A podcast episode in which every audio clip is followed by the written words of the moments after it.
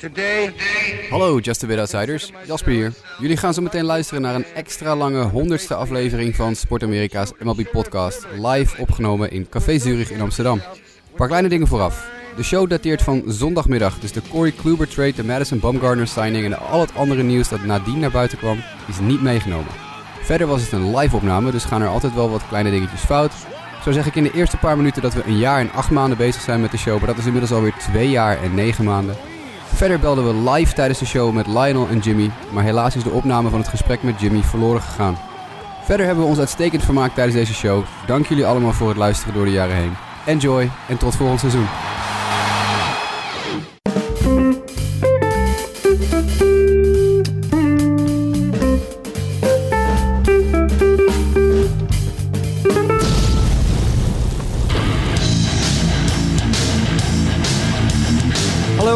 Welkom bij alweer een nieuwe aflevering van de Just a Bit Outside podcast. En het is een speciale editie, nummer 100. En zoals jullie horen hebben we onze stille zolderkamers verruild voor de gezelligheid van Café Zurich in Amsterdam. Dat zo vrij is geweest om ons hier deze feestelijke 100ste podcast op te laten nemen. En dat doe ik, Justin Kevenaar met Mike van Dijk Hey Justin, Sander Grasman. Hoi Justin. en Jasper Roos. Hey. Ja, iets heel anders dan, eh, dan normaal hè. Want normaal eh, zitten we op afstand eh, met elkaar te bellen. Doen we vaak net alsof we naast elkaar zitten. Ja, ja, ja.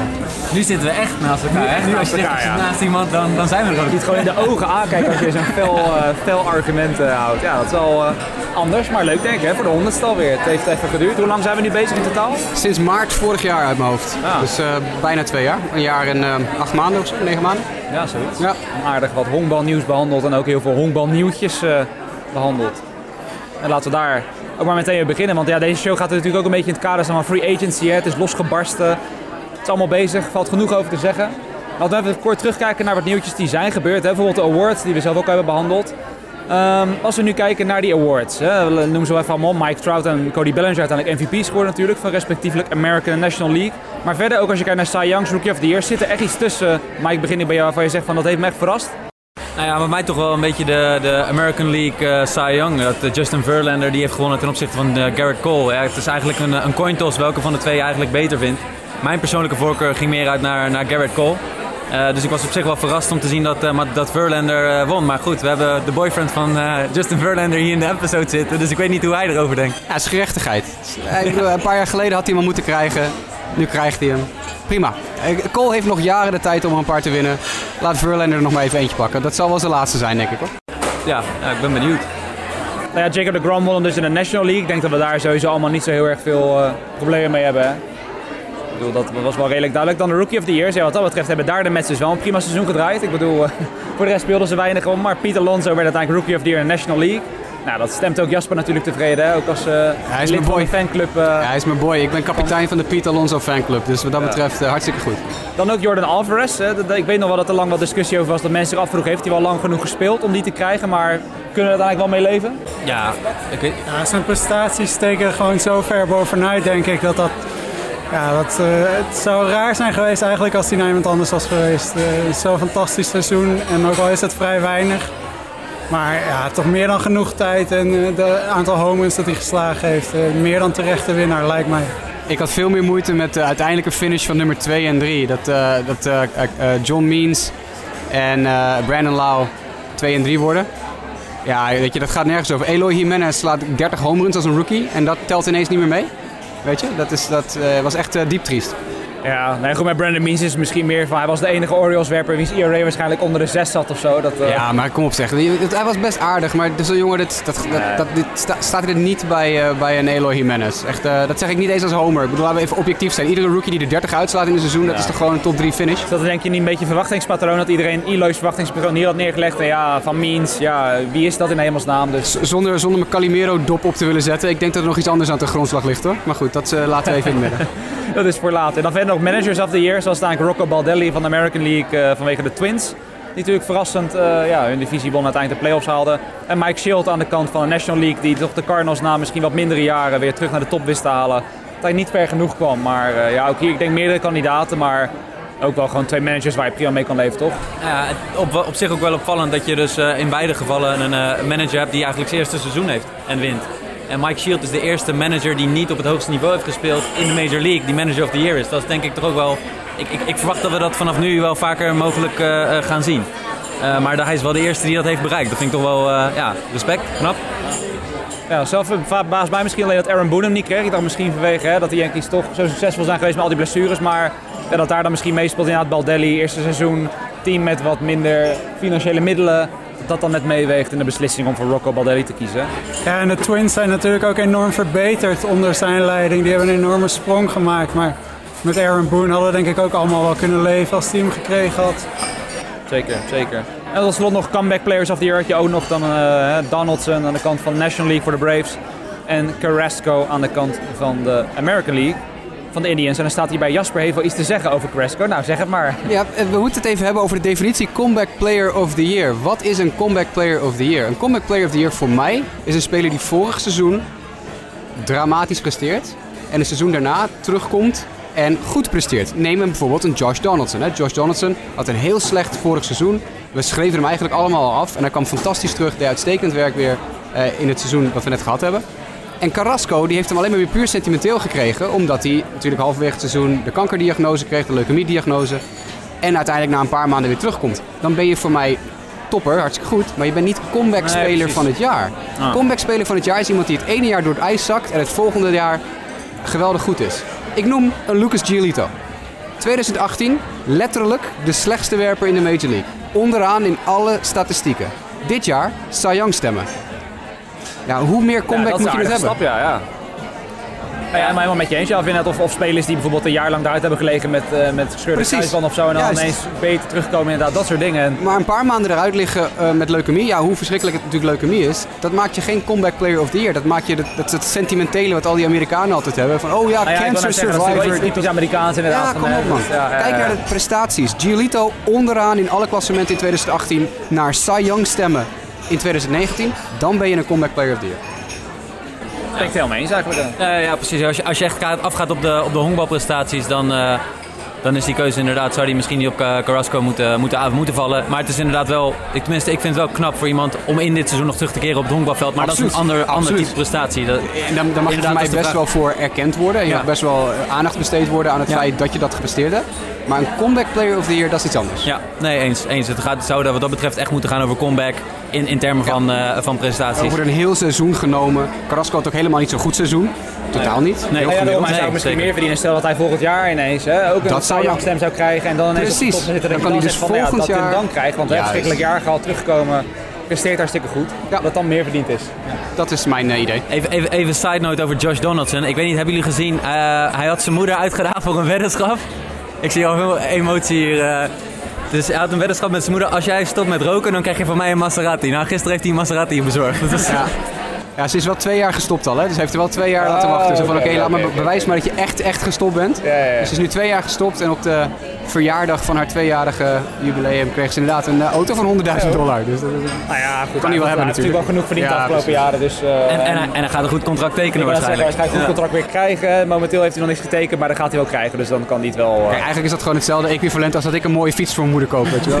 ik wil net zeggen, nou ja, inderdaad gewoon. Hè, alles is dan relatief wat dat betreft. Dat, dat is zeker zo. En goed, dat, dat gezegd hebben, dan nog even wat andere korte nieuwtjes. Die toch wel de afgelopen weken dat wij er niet waren, uh, ja, zijn losgebarsten om het zo maar te zeggen. Want het begint natuurlijk met het Astro cheating schandaal. Eens even te denken, hebben wij dat nog wel de laatste behandeld? Geloof ik heel kort. Volgens mij niet. Nee, ja, net niet. Was Daar heb ik het erin gezet. Wij waren net weer ervoor, heb je vaak. Zijn wij, net, hebben wij, zijn wij net klaar en dan komt er ineens dat soort nieuws naar buiten. uh, ja, waar moeten we beginnen? Hè? Ik bedoel, van, van alle lollige filmpjes dat je iemand ziet slaan, uh, tot ja, de wat serieuzere beschuldigingen van camera's en seintjes die echt worden doorgegeven. Ja, wat, ja, wat vinden jullie hiervan?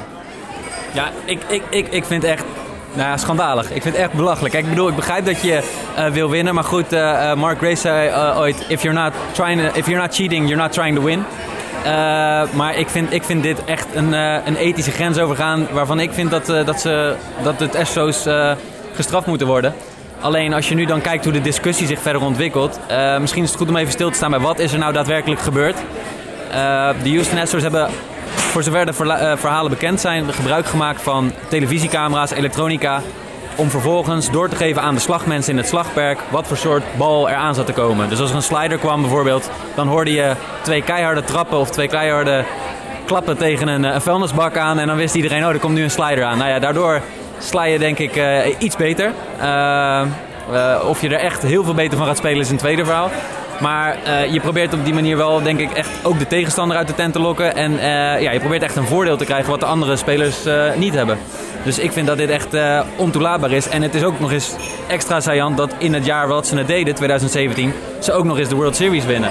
En als je ja, dan kijkt daarbij ze nu... nog daarbovenop, het jaar daarvoor waren ze het nummer 1 team in de league in strikeouts. Meeste strikeouts van allemaal. En het jaar dat ze de World Series wonnen, hadden ze ineens het minste strikeouts van iedereen. Met dezelfde spelers, in dezelfde league. Ja, dag. Ja. Of ze hebben een hele goede hitting coach. Of... Ja, nee, gaat nergens over. Nee, maar goed, uh, ja, die, die titel, daar, volgens mij hebben we het wel een keertje over gehad. Nou, misschien in de appgroep dan met Jimmy. Van ja, die, die titel afpakken, dat heeft eigenlijk geen zin. Nee, en ik vind het ook gewoon jammer dat het, het is zo'n getalenteerd team. En iedereen geloofde zo dat ze echt de stap namen naar dit niveau halen en, en optimaal presteren. En dat dit er nu aankleeft, dat vind, ja, ik vind het echt jammer. Ik vind het echt jammer. Nou ja, iedereen weet hoe, uh, hoe ik altijd jarenlang al opgeef over hoe goed die organisatie gerund is op honkbalniveau. En puur op honkbalniveau. Ik ben ook heel duidelijk geweest, ik ben het niet eens met een Roberto Ozuna verhaal. Ik ben het niet eens met Brandon Taubman, die een, ja, vrouwelijke reporter voor ons Daar eigenlijk al een beetje dat ze zich wat dat betreft ook al minder populair hebben gemaakt. En dan komt Precies. dit er nog eens bovenop, wat ook echt over het honkbal gaat. Ja. Sterker nog, er gaan geruchten dat Taubman, nadat hij ontslagen is door de Astros, een van de mensen is geweest die het gelekt heeft. Omdat hij zo boos is op de organisatie, dat er op Reddit, op, de, op de dag dat Taubman ontslagen werd, kwam er ineens op Reddit iemand tevoorschijn, op de baseball Reddit. Die zei, ja, maar let maar op, de Astros doen veel meer dingen fout. Bijvoorbeeld sign stealing met camera's en zo. Ja, hoe kom je daar op die dag dat Taubman ontslagen wordt, hoe kom je daar dan ineens op? Weet je, dat, is geen toeval. Dat is wel toevallig, ja. Ja, precies. dus daar, dat heeft ook weer alles met elkaar te maken. Dus laat me één ding vooropstellen. De Astros worden gerund op honkbalniveau, op een hoger niveau dan alle andere teams. veel verder uit dan de rest met cameragebruik, met vestgebruik, K-vestgebruik, uh, allerlei andere hulpmiddelen. Dat is allemaal echt bij de Astros beter dan waar dan ook. Maar de mensen die bij de Astros werken, hebben toch een handje van om inderdaad dingen te doen die je daglicht niet kunnen verdragen. Daar heb ik wel moeite mee. Dus alle mensen die mij op Twitter zitten te bestoken dat ik een, wat ik nu als Astros homer te zeggen heb, dit zijn de verschillen. Hè? Er zijn twee verschillen. Ja? Laten we dat even duidelijk hebben. Nou ja, wat ik nog wel daaraan wil toevoegen is, kijk weet je, uh, waar het voor mij ook de verkeerde kant op is geschoten, is dat dus gewoon de, de leiding van de Astros, hun scouting department en zo, heeft gemaild met van joh, denk eens even mee over de creatieve mogelijkheden die we hebben om dit door te voeren. Ja, daarmee, daarmee zeg je eigenlijk tegen je organisatie, we weten dat het eigenlijk niet mag, maar laten we gewoon kijken wat we kunnen doen om het toch te doen. Ja, dat, het gaat gewoon tegen de integriteit van het spel in, vind ik. En, uh, uh, ik ben benieuwd of dit hoofdstuk nog aan de MVP-machine wordt toegevoegd. Uh. Nou ja, het zou eigenlijk wel moeten natuurlijk. Wel, ja, het zou eigenlijk wel moeten. Want al die data die ze dus gebruiken in het boek zijn dus eigenlijk, kan je nu van afvragen, zijn ze daadwerkelijk ja. tainted? Zijn ze beklad? Ja. Ja, en dat is misschien wel het meest waardevolle wapen die, uh, die vuilnisbak was in de dugout, zeg maar onder de dugout. Die, uh, dat vond ik dan ook inderdaad wel typisch om te zien. Dat je dus ook wel dan foto's zag van die vuilnisbak. Met inderdaad ja, veel, veel deuken erin. niet alleen dat, maar ook duidelijk aansluitingen voor een televisie naast de vuilnisbak. Ja, ja, precies. Stapels aan uh, zonnebloempit hoesjes. Dus er heeft iemand gewoon een hele wedstrijd gezeten en zonnebloempitten zitten te kauwen. Terwijl hij dus op die prullenbak aan het mappen was. Weet je wel, ja. Maar je had ook dat hij op een plek stond dat je dacht van ja, waarom staat hier überhaupt een vuilnisbak, zeg maar. Ja, het is heel... Ja, ze hadden een handdoekje heel tactisch over...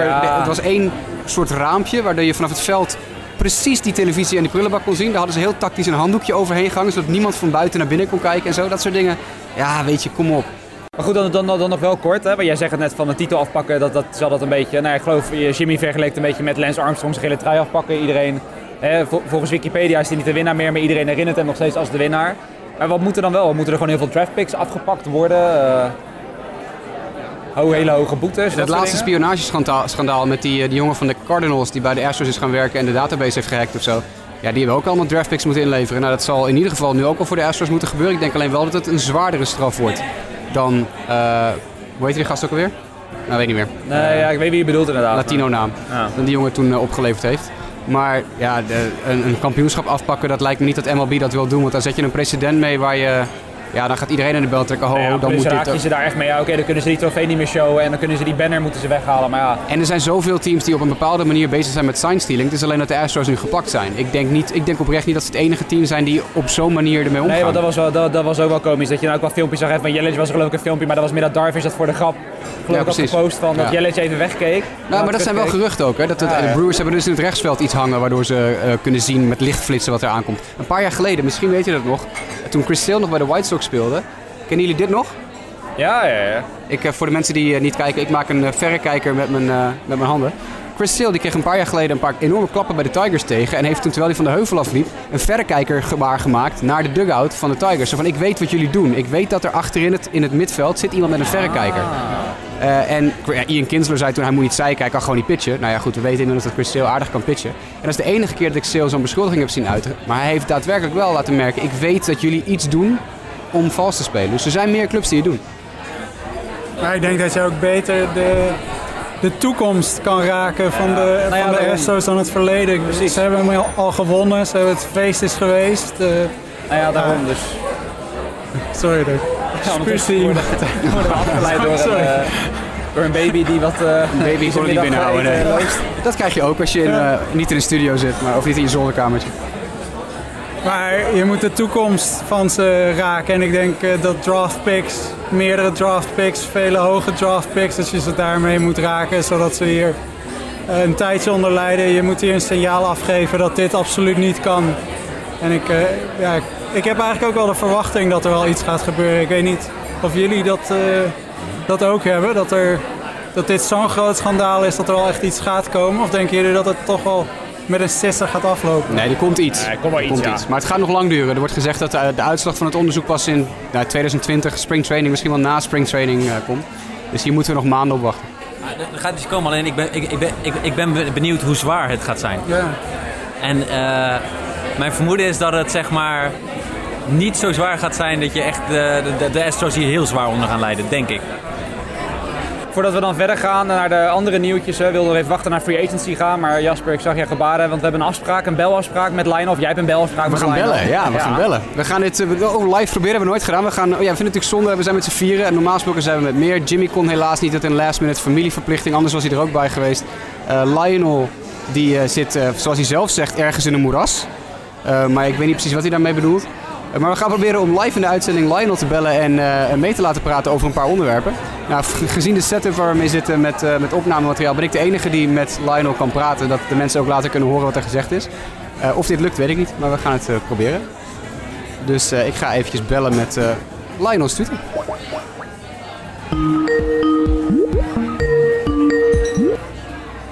Yes. Hey Lionel, Yes. fijn dat je in de uitzending bent man. Hoe gaat het met je? Ja, altijd goed. hè, Altijd goed. Je zit in, Hey, je zit in het moeras. eh, Wat zeg je? je zit in het moeras, eh, zei je dat nou? Ik zit, ik zit in de buitengebieden van Nederland inderdaad. Hebben jullie de, de, de Big Unit Bingo kaarten daar al uitgedeeld? We hebben de Big Unit Bingo kaarten zitten nog even in de tas, maar dat gaat geheid zo meteen nog een keer komen. Want het kan natuurlijk geen uitzending zonder eh, Big Unit Bingo plaatsvinden. Hey, we willen even met jou praten over een paar dingen, jongen. Laten we Ja, beginnen met het begin. Mike Moustakas tekent voor, tekent voor vier jaar bij de Cincinnati Reds. Wat vind je ervan? Ja, als fan zou ik zeggen, kijk, Mike Moustakas, weet je, wat je er ook van vindt, het is natuurlijk wel gewoon in, in slechte jaren een top 100 MLB-speler en in goede jaren een top 50, top 25 speler.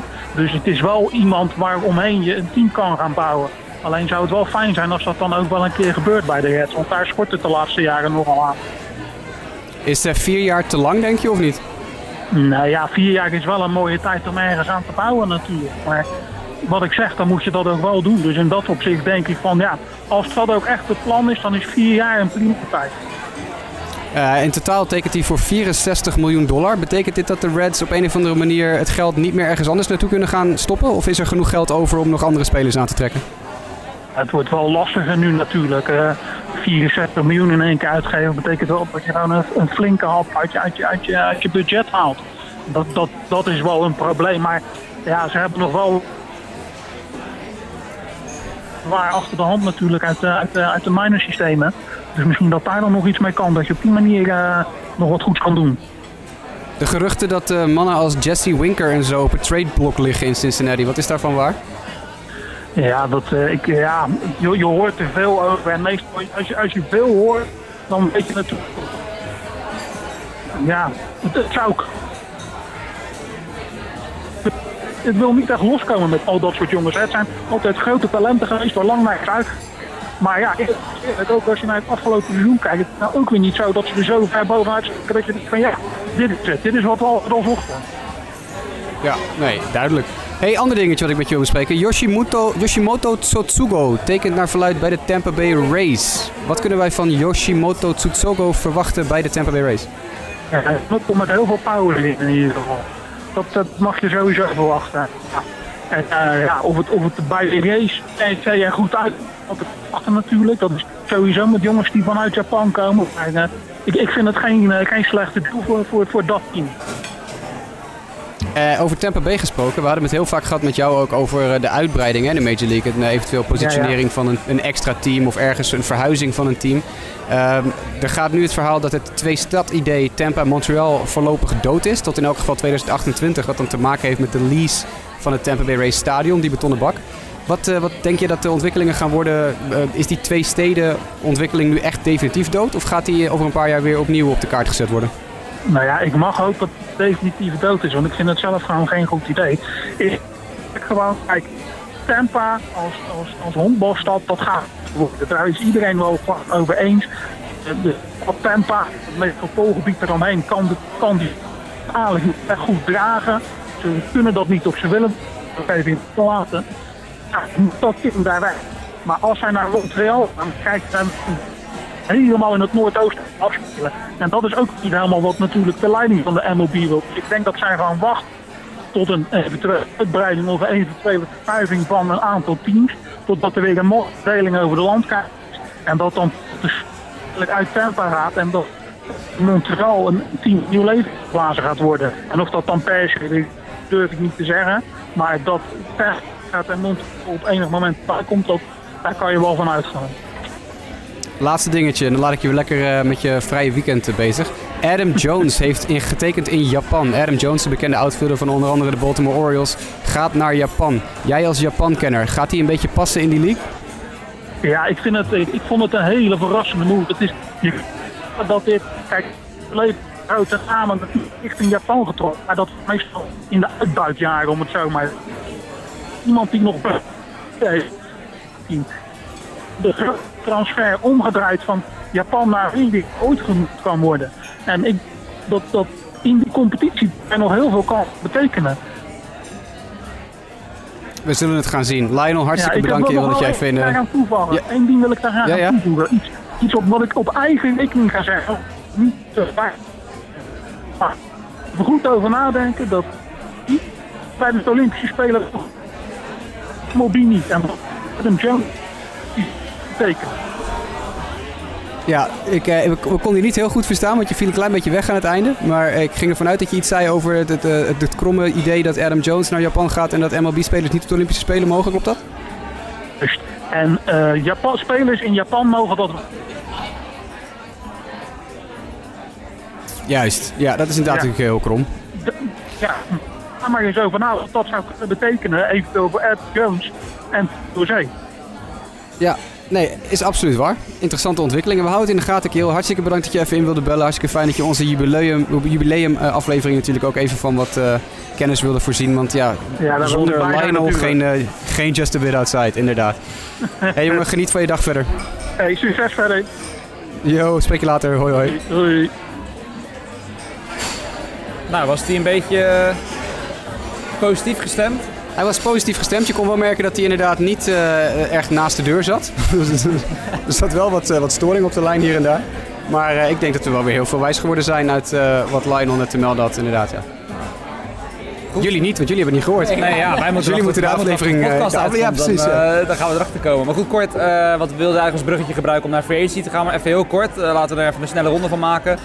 Er zijn ook nieuwe shirts uitgekomen, hè, want Nike uh, sponsort mee. Wat vinden we ervan? Ik heb er wel zelf een paar voorbij zien komen. Van de Twins onder andere, de Rangers, die ook best wel met uh, wat andere kleuren of kleuren uit het verleden gaan werken. De Angels zag er voorbij komen, was dan niet heel erg anders. Wat vinden jullie ervan? Hebben jullie nog iets bijzonders gezien aan de shirts? Ja, wat meerdere shirts die weer uh, baby blue zijn. persoonlijk ben ik daar wel een liefhebber van, van de old school shirts. dus dat zie ik graag. Verder geen hele sterke mening. Nee, ja, ik, uh, wat mij vooral opviel is eigenlijk uh, heel veel logo's, denk ik, of heel veel shirts, denk ik van 75% van de clubs zijn gewoon exact hetzelfde gebleven. Alleen er is een swoosh opgekomen. Uh, en er zijn denk ik vier, vijf clubs die echt een, een wijziging hebben gedaan. Het zijn Rangers, de Diamondbacks, de Brewers, Eh, ik zag Miami wat, wat subtiele wijzigingen. Maar die hebben ook echt maar wel echt logo aanpassingen gedaan. Dus eh, weet je, de Rangers hebben echt compleet nieuwe stijl. Ziet er goed uit. Eh, en voor de rest, ja, ik leg, zoek de verschillen, zeg maar, eh, voor mijn gevoel. Ja, die verschillen zitten vooral in het prijskaartje.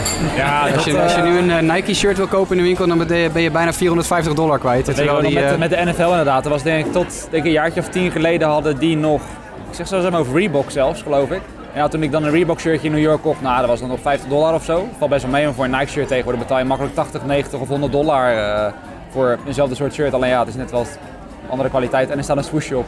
Dat gaat inderdaad heel erg in het, eh, in het geld zitten. Dan nog kort het anders ook, MLB The Show. Spelen het waarschijnlijk allemaal eh, best wel veel, hè, het honkbalspel. Ik weet niet, hebben, hebben jullie ook allemaal PlayStation? Nee, ik heb alleen een Switch. Dus voor Oh, mij is nou. dit echt een, een big move. Ik wil net zeggen, dan ben je er waarschijnlijk wel, eh, wel, wel blij mee inderdaad. Ja, ik zag dan ook, hij komt ook naar de Xbox, maar... Ja, ik, ik heb dan zoiets van, ik weet niet of dat ik wel extra toevoeg. Want Xbox heeft geloof ik al lang de... Ik ben geen game-expert, maar al lang die strijd verloren geloof ik. Maar goed, het eh konden wel meer consoles, dus dat is een goed ding. Dan hebben we ook nog dat er meer onderzoek komt naar het Juiced Ball. Want eh, ik had ook, ik had ook van de week gelezen, hè, er was een artikel uitgekomen waarin staat dat er toch op bepaalde ballen dat die stitches net wat anders zitten. Vraag me alleen af van ja, hoe kan het dat de MLB dat zelf dan niet weet, dat ze daar nu onderzoek naar moeten doen? Nee, ja, ik geloof dat Ja- Jasper zei dat voor de uitzending eh, eh, even toen, we, toen we bezig waren. dat er nu een, wat, een wat breder onderzoek was gedaan naar, naar de MLB Juiced Balls. En dat er eigenlijk uit was gebleken, voor mij, dus geef ik me even door aan hem, eh, hoe het nou precies zat, eh, Jasper. Sorry, ik zit even niet op te letten. Jullie zullen het even zonder mij moeten doen. Ja, nee, de juice ball, dat heeft weer te maken met eh, ehm, eh, de naden. Die zou wel iets, iets lager zijn. Alleen de MLB gooit er toch op dat het allemaal met launch angle te maken heeft. Ja, dus launch angle is de grote revolutionaire katalysator van dat alle ballen er tegenwoordig uitvliegen. Ja, Dat, dat is natuurlijk inderdaad een deel, deel van het verhaal. Maar inderdaad opvallend in ieder geval dat ze... Maar in de minor leagues zijn ze toch ook al bekend met de launch angles en daar vliegen ze er toch veel minder uit. Dus het lijkt meer een beetje dat ze hun standpunt proberen te verdedigen dat er niks aan de ballen veranderd is. Ja, op die manier. En op deze manier, ja, dat, dat hun eigen mededeling van eerder eh, deze winter, dat, het, dat er niks aan de hand was met de ballen, eh, lijkt dit te staven. Maar of dat dan ook wel echt betekent dat, dat het echt aan die launch angles ligt, ja, ik weet het niet. Nou ja, blijft inderdaad in ieder geval een, eh, een apart verhaal. Het laatste dingetje je even naar Jasper of ze Mike inmiddels al, ja, kleine technische probleempjes. Dat krijg je dan weer als je als we een keer de hoort op willen, dan eh, is het ineens lastiger. Nou goed, dan ga ik al wel even verder met, met jullie met de free agency dan. Want er is natuurlijk een boel gebeurd. Een boel grote contracten ondertekend. Wat dat betreft gaat het al iets eerder los dan vorig jaar. Vorig jaar moesten we echt heel lang wachten tot er uiteindelijk eh, wat ging gebeuren. Maar dit jaar is de actie gelukkig al wat eerder gebeurd. Sander, ik geef hem eerst aan jou, want iets wat we in de laatste podcast heel erg hadden besproken. En waar uiteindelijk al vrij snel antwoord op kwam, was JD Martinez. Hè, blijft hij nou wel blijft hij niet? Nou ja, hij heeft dus uiteindelijk ingeopt, om het zo mooi te zeggen. Tevreden mee? Eh, ja, het betekent alleen nog niet dat hij ook echt daadwerkelijk bij de Red Sox blijft. Eh, hij heeft hiermee aangegeven dat hij wel wil blijven, maar ja, als Chaim Bloem hem wil gaan, eh, gaan gebruiken voor een trade om ja, de selectie breder te maken, dan zou het zomaar kunnen dat JD Martinez toch zomaar eh, vertrekt. Ik heb weinig geruchten daarover gehoord dat hij daarbij eh, betrokken zijn. Die, geruchten gaan veel meer over ofwel Mookie Betts en eh, zeker David Price is met de enorme pitcherscontracten van de laatste weken. Ja, lijkt dat ineens een best redelijk contract te zijn. Eh, ja, dat, dat was het eh, niet. En ik denk dat veel Red Sox supporters eigenlijk het geen probleem zouden vinden als dat dure contract van Price zou gaan verschuiven. Maar dan moet je waarschijnlijk wel iemand anders opgeven die wat aantrekkelijker is. En dan wordt er iemand als Benintendi genoemd. En die, die had natuurlijk een minder jaar dit seizoen. Maar ja, persoonlijk heb ik eigenlijk nog wel vertrouwen in dat hij eh, het schip kan rechten. Dus ik, ja, ik zou niet graag een, een talentvolle jongen die je lang onder contract hebt opgeven om David Price te lozen. Maar ja, we gaan het zien. Chaim Bloem heeft een eh, goede reputatie. Dus ik hoop dat hij die waar gaat maken de komende weken, maanden. Dat, eh, dat wegsturen van Price, denk je dat dat gaat gebeuren, dat contract? Is dat, is dat te verkopen überhaupt? Ja, de geruchten nemen wel steeds meer toe. En zijn eh, contract, ik, ik weet niet precies wat het per, per jaar is, maar het zit iets boven 31. Ja. Dus dat is al ja, nu minder dan, uh, dan Garrett Cole is. Maar Garrett Cole is ook wel een stuk beter. Price was veel geblesseerd afgelopen jaren. Ja, je kon er niet echt op bouwen. Dus of je, of je nu echt een team uh, geïnteresseerd gaat krijgen. Dus ja, dan moet je, moet je een goede speler erbij geven. Dus je moet hem eigenlijk uh, verpakken in een, in een aantrekkelijke deal voor een ander team. Ja, dan kan je misschien gewoon beter kijken of, die, of hij misschien een comebackjaar heeft. En ja, om nou een, een, mooie speler die je langer onder contract hebt op te geven om hem te lozen. Terwijl hij zou best kunnen herstellen als hij fit blijft. Dan, ja, dan kan hij een hele, heel goed seizoen draaien. En als je dan Benintendi en Price opgeeft en je weet niet wat je ervoor terugkrijgt eigenlijk. Vraag me af. Ik ben vooral ook heel benieuwd wat ze met Mookie Betts gaan doen. Peter Gammons van ESPN kwam van de week met de deal, even uit mijn hoofd zeggen, Price en Benintendi voor Nick Madrigal en Andrew Vaughn van de White Sox. De nummer 1 pick van afgelopen jaar en de nummer 1 pick van vorig jaar. Nou, ik weet niet waar Peter Gammons zijn wiet vandaan had tegenwoordig, maar die, die moet even op zoek naar een nieuwe leverancier. Want dat, uh, dat gaat niemand in Chicago gaat dat doen. Het is legaal tegenwoordig, hè, MLB. zelfs, zelfs, de, zelfs de Cubs-eigenaar zal daarvan zeggen dat moet, moet je niet doen. Dat, uh... ja. Nou ja, überhaupt, ik bedoel, je noemt de, de White Sox als een van de potentiële gegadigden voor Price. Uh, uh, en ik ben eens, die jongen heeft ontzettend veel, veel talent. En er worden heel veel linkjes gemaakt naar Angels, waar Mickey Callaway zit, waar hij volgens mij een verleden mee heeft, als ik het goed heb. maar ook naar clubs als de Padres en dergelijke. Ja, persoonlijk, ik heb weinig vertrouwen nog meer in David Price. En ik vind nog steeds, als je terugkijkt naar de deal die ze gemaakt hebben. ja, wie, wie gaat nu drie jaar David Price hebben. Dus ik zou het ook niet doen hoor. De, de, beste kans die je hebt als de Red Sox is dat hij gewoon zijn beste, zijn beste spel laat zien. En dat je dan gaat kijken. Want anders moet je toch denk ik ook een deel van dat contract op gaan eten. Dus... Ja, je moet... Daarom wordt Benintendi ook genoemd. Je moet gewoon iemand erbij doen. Je, niemand gaat Price halen. Nee, dat, uh, iemand zegt nou kom maar hier hoor met dat dikke contract. Ja, je, uh, moet iets, nee. je moet iets lekkers erbij krijgen. Ja, of je dat voor op wil geven. Ja. ja, de Blue Jays worden ook genoemd. Daar heeft hij natuurlijk ook even onder contract gestaan.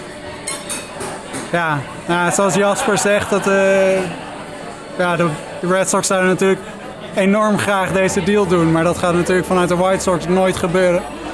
En, uh, ja, ja. mag je hopen van niet in ieder geval. Vanuit perspectief dat het inderdaad niet gaat uh, gebeuren. Maar verder nog dan, want we beginnen even met die ops en die, op en die opt-outs. Uh, nou ja, Strasburg die opte natuurlijk out, maar is natuurlijk bekend van, dan komen we straks nog maar terug. Die bleef volgens wel gewoon in Washington, maar wel onder iets betere arbeidsvoorwaarden, om het zomaar uh, netjes te stellen. Uh, nee, maar verder, ik zat net die namen door te lezen en Jasper, je had inderdaad in de outline gezet. Verder ja, niet heel veel bijzondere namen eigenlijk. Misschien wel Addison Russell inderdaad, wel opvallend bij de Ja, vind ik, vind ik heel opvallend. In zoverre natuurlijk dat, dat een speler is van een niveau waarvan je uit normaal gesproken kan zeggen, nou, die, die willen teams wel hebben. Maar hij heeft natuurlijk weer dat verleden dat hij zijn uh, vrouw of vriendin in elkaar getimmerd heeft. Ja, de Cubs zeggen dan wel, ja, hij heeft alles gedaan wat hij moest doen om beter te worden. Hij heeft zijn uh, zijn fouten goed gemaakt. Hij is naar training geweest, uh, weet ik veel allemaal. Uh, hij laat zien dat hij beter wil worden. Maar ze gooien hem er vervolgens wel uit. Dus dat betekent, ja, de Cubs ja. willen hun handen hier ook niet aan branden. Ondanks dat ze hem in de media toch wel zeggen, nou ja, luister, hij is echt een beter mens. dat betekent dus dat of ze geloven dat niet, of ze hebben hem gewoon geprobeerd een beetje te promoten, zodat een ander team misschien een gokje waagt. Maar als puntje bij paaltje komt, gooien ze hem eruit. Nou ja, dan zou ik ook mijn handen niet willen branden aan Addison Russell. Ik denk iedere organisatie die nu Addison Russell onder contract uh, stelt, die krijgen zo'n bak scheid over zich heen. Ja. Het is wel, uh, kan hard gaan wat dat betreft. Ik bedoel, nog geen drie, vier jaar geleden werd hij gezien als een van de cornerstones hè, binnen dat team, binnen die nieuwe dynasty. En nou ja, drie jaar later mag hij zo de deur uit. Maar verder, ja, zal het rijtje namen nog door te kijken. Eigenlijk de, degene die dan wat betreft War dan nog meest waardevol zou zijn, die niet getennerd was, is Cesar Hernandez van de Phillies. Kevin Gausman, werper. Ja, dan kom je een beetje bij dat soort Gasman heeft inmiddels alweer getekend, dus die is vrij snel opgepikt okay, natuurlijk. Nou ja, dat, dus, uh, dat is inderdaad wel mee. Maar goed, die werden op dat moment dan niet getennerd inderdaad. Boston maar niet echt een naam waarvan je zegt van ja, wauw. Boston Red Sox hebben Jose Peraza, volgens mij van de Reds, overgenomen. Dus die, die zien daar nog brood in. Nou ja, dat, dat, dat soort spelers kom je inderdaad bij. Uh, niet ja, spelers die we wel wat bewezen hebben, maar nou niet echt van het niveau zijn dat je zegt van die moet je behouden.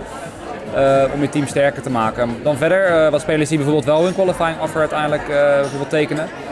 Maar Jacob Rizzi, bij de Twins, hè, best wel een goed seizoen, solide seizoen gedraaid bij de Twins natuurlijk, waar de rotation sowieso een opvallende verrassing was. En Jose Abreu, eigenlijk wat we toch wel een beetje hadden verwacht, kijken naar, naar Jasper inderdaad, uh, nou dat hij bij de White Sox uh, is gebleven toch? Ja, ik vind het achteraf toch niet een hele slimme manier hoe ze het aangepakt hebben. Ze bieden hem een qualifying offer aan, dat was 18,3 miljoen geloof ik dit jaar of zo, weet ik veel, 18, rond, rond de 18 miljoen. Dat accepteert hij. En drie weken of twee weken later bieden ze hem contractverlenging aan. Drie jaar, ik geloof, wat, 55 miljoen dollar of zo? 50 miljoen dollar? Ja, ik weet niet of ik dat nou heel slim vind. Laat hem, het is, hij is wat ouder. Laat hem gewoon het ene jaar op 18 miljoen uitspelen. En kijk volgend jaar of je er nog een twee- of driejarige deal wil geven. Maar ja, dit is, Nou ja, vooral hij is 32, hè. Dat, het is die loyaliteitsbonus waar de White Sox wel vaker last van hebben. Jerry Reinsdorf, de eigenaar, is nou eenmaal iets te loyaal. Eh, en dit is dan, oké, we betalen hem nu omdat hij zo goed is geweest voor ons in de moeilijke tijden. En dit is onze speler. Dat heeft Reinsdorf gedaan met Knurko. Dat heeft Reinsdorf gedaan met Burley. Dat heeft Reinsdorf gedaan met Perzinski. Jongens kregen allemaal iets te veel betaald op een gegeven moment. Omdat ze gewoon, ja, de, loyaliteitsbonus noem ik dat. nou ja, van daaruit is misschien wel meteen een mooi bruggetje naar iemand anders die ook veel geld kreeg van de White Sox. En dat heeft dan niks met loyaliteit te maken, meer gewoon omdat ze hem heel graag wilden hebben.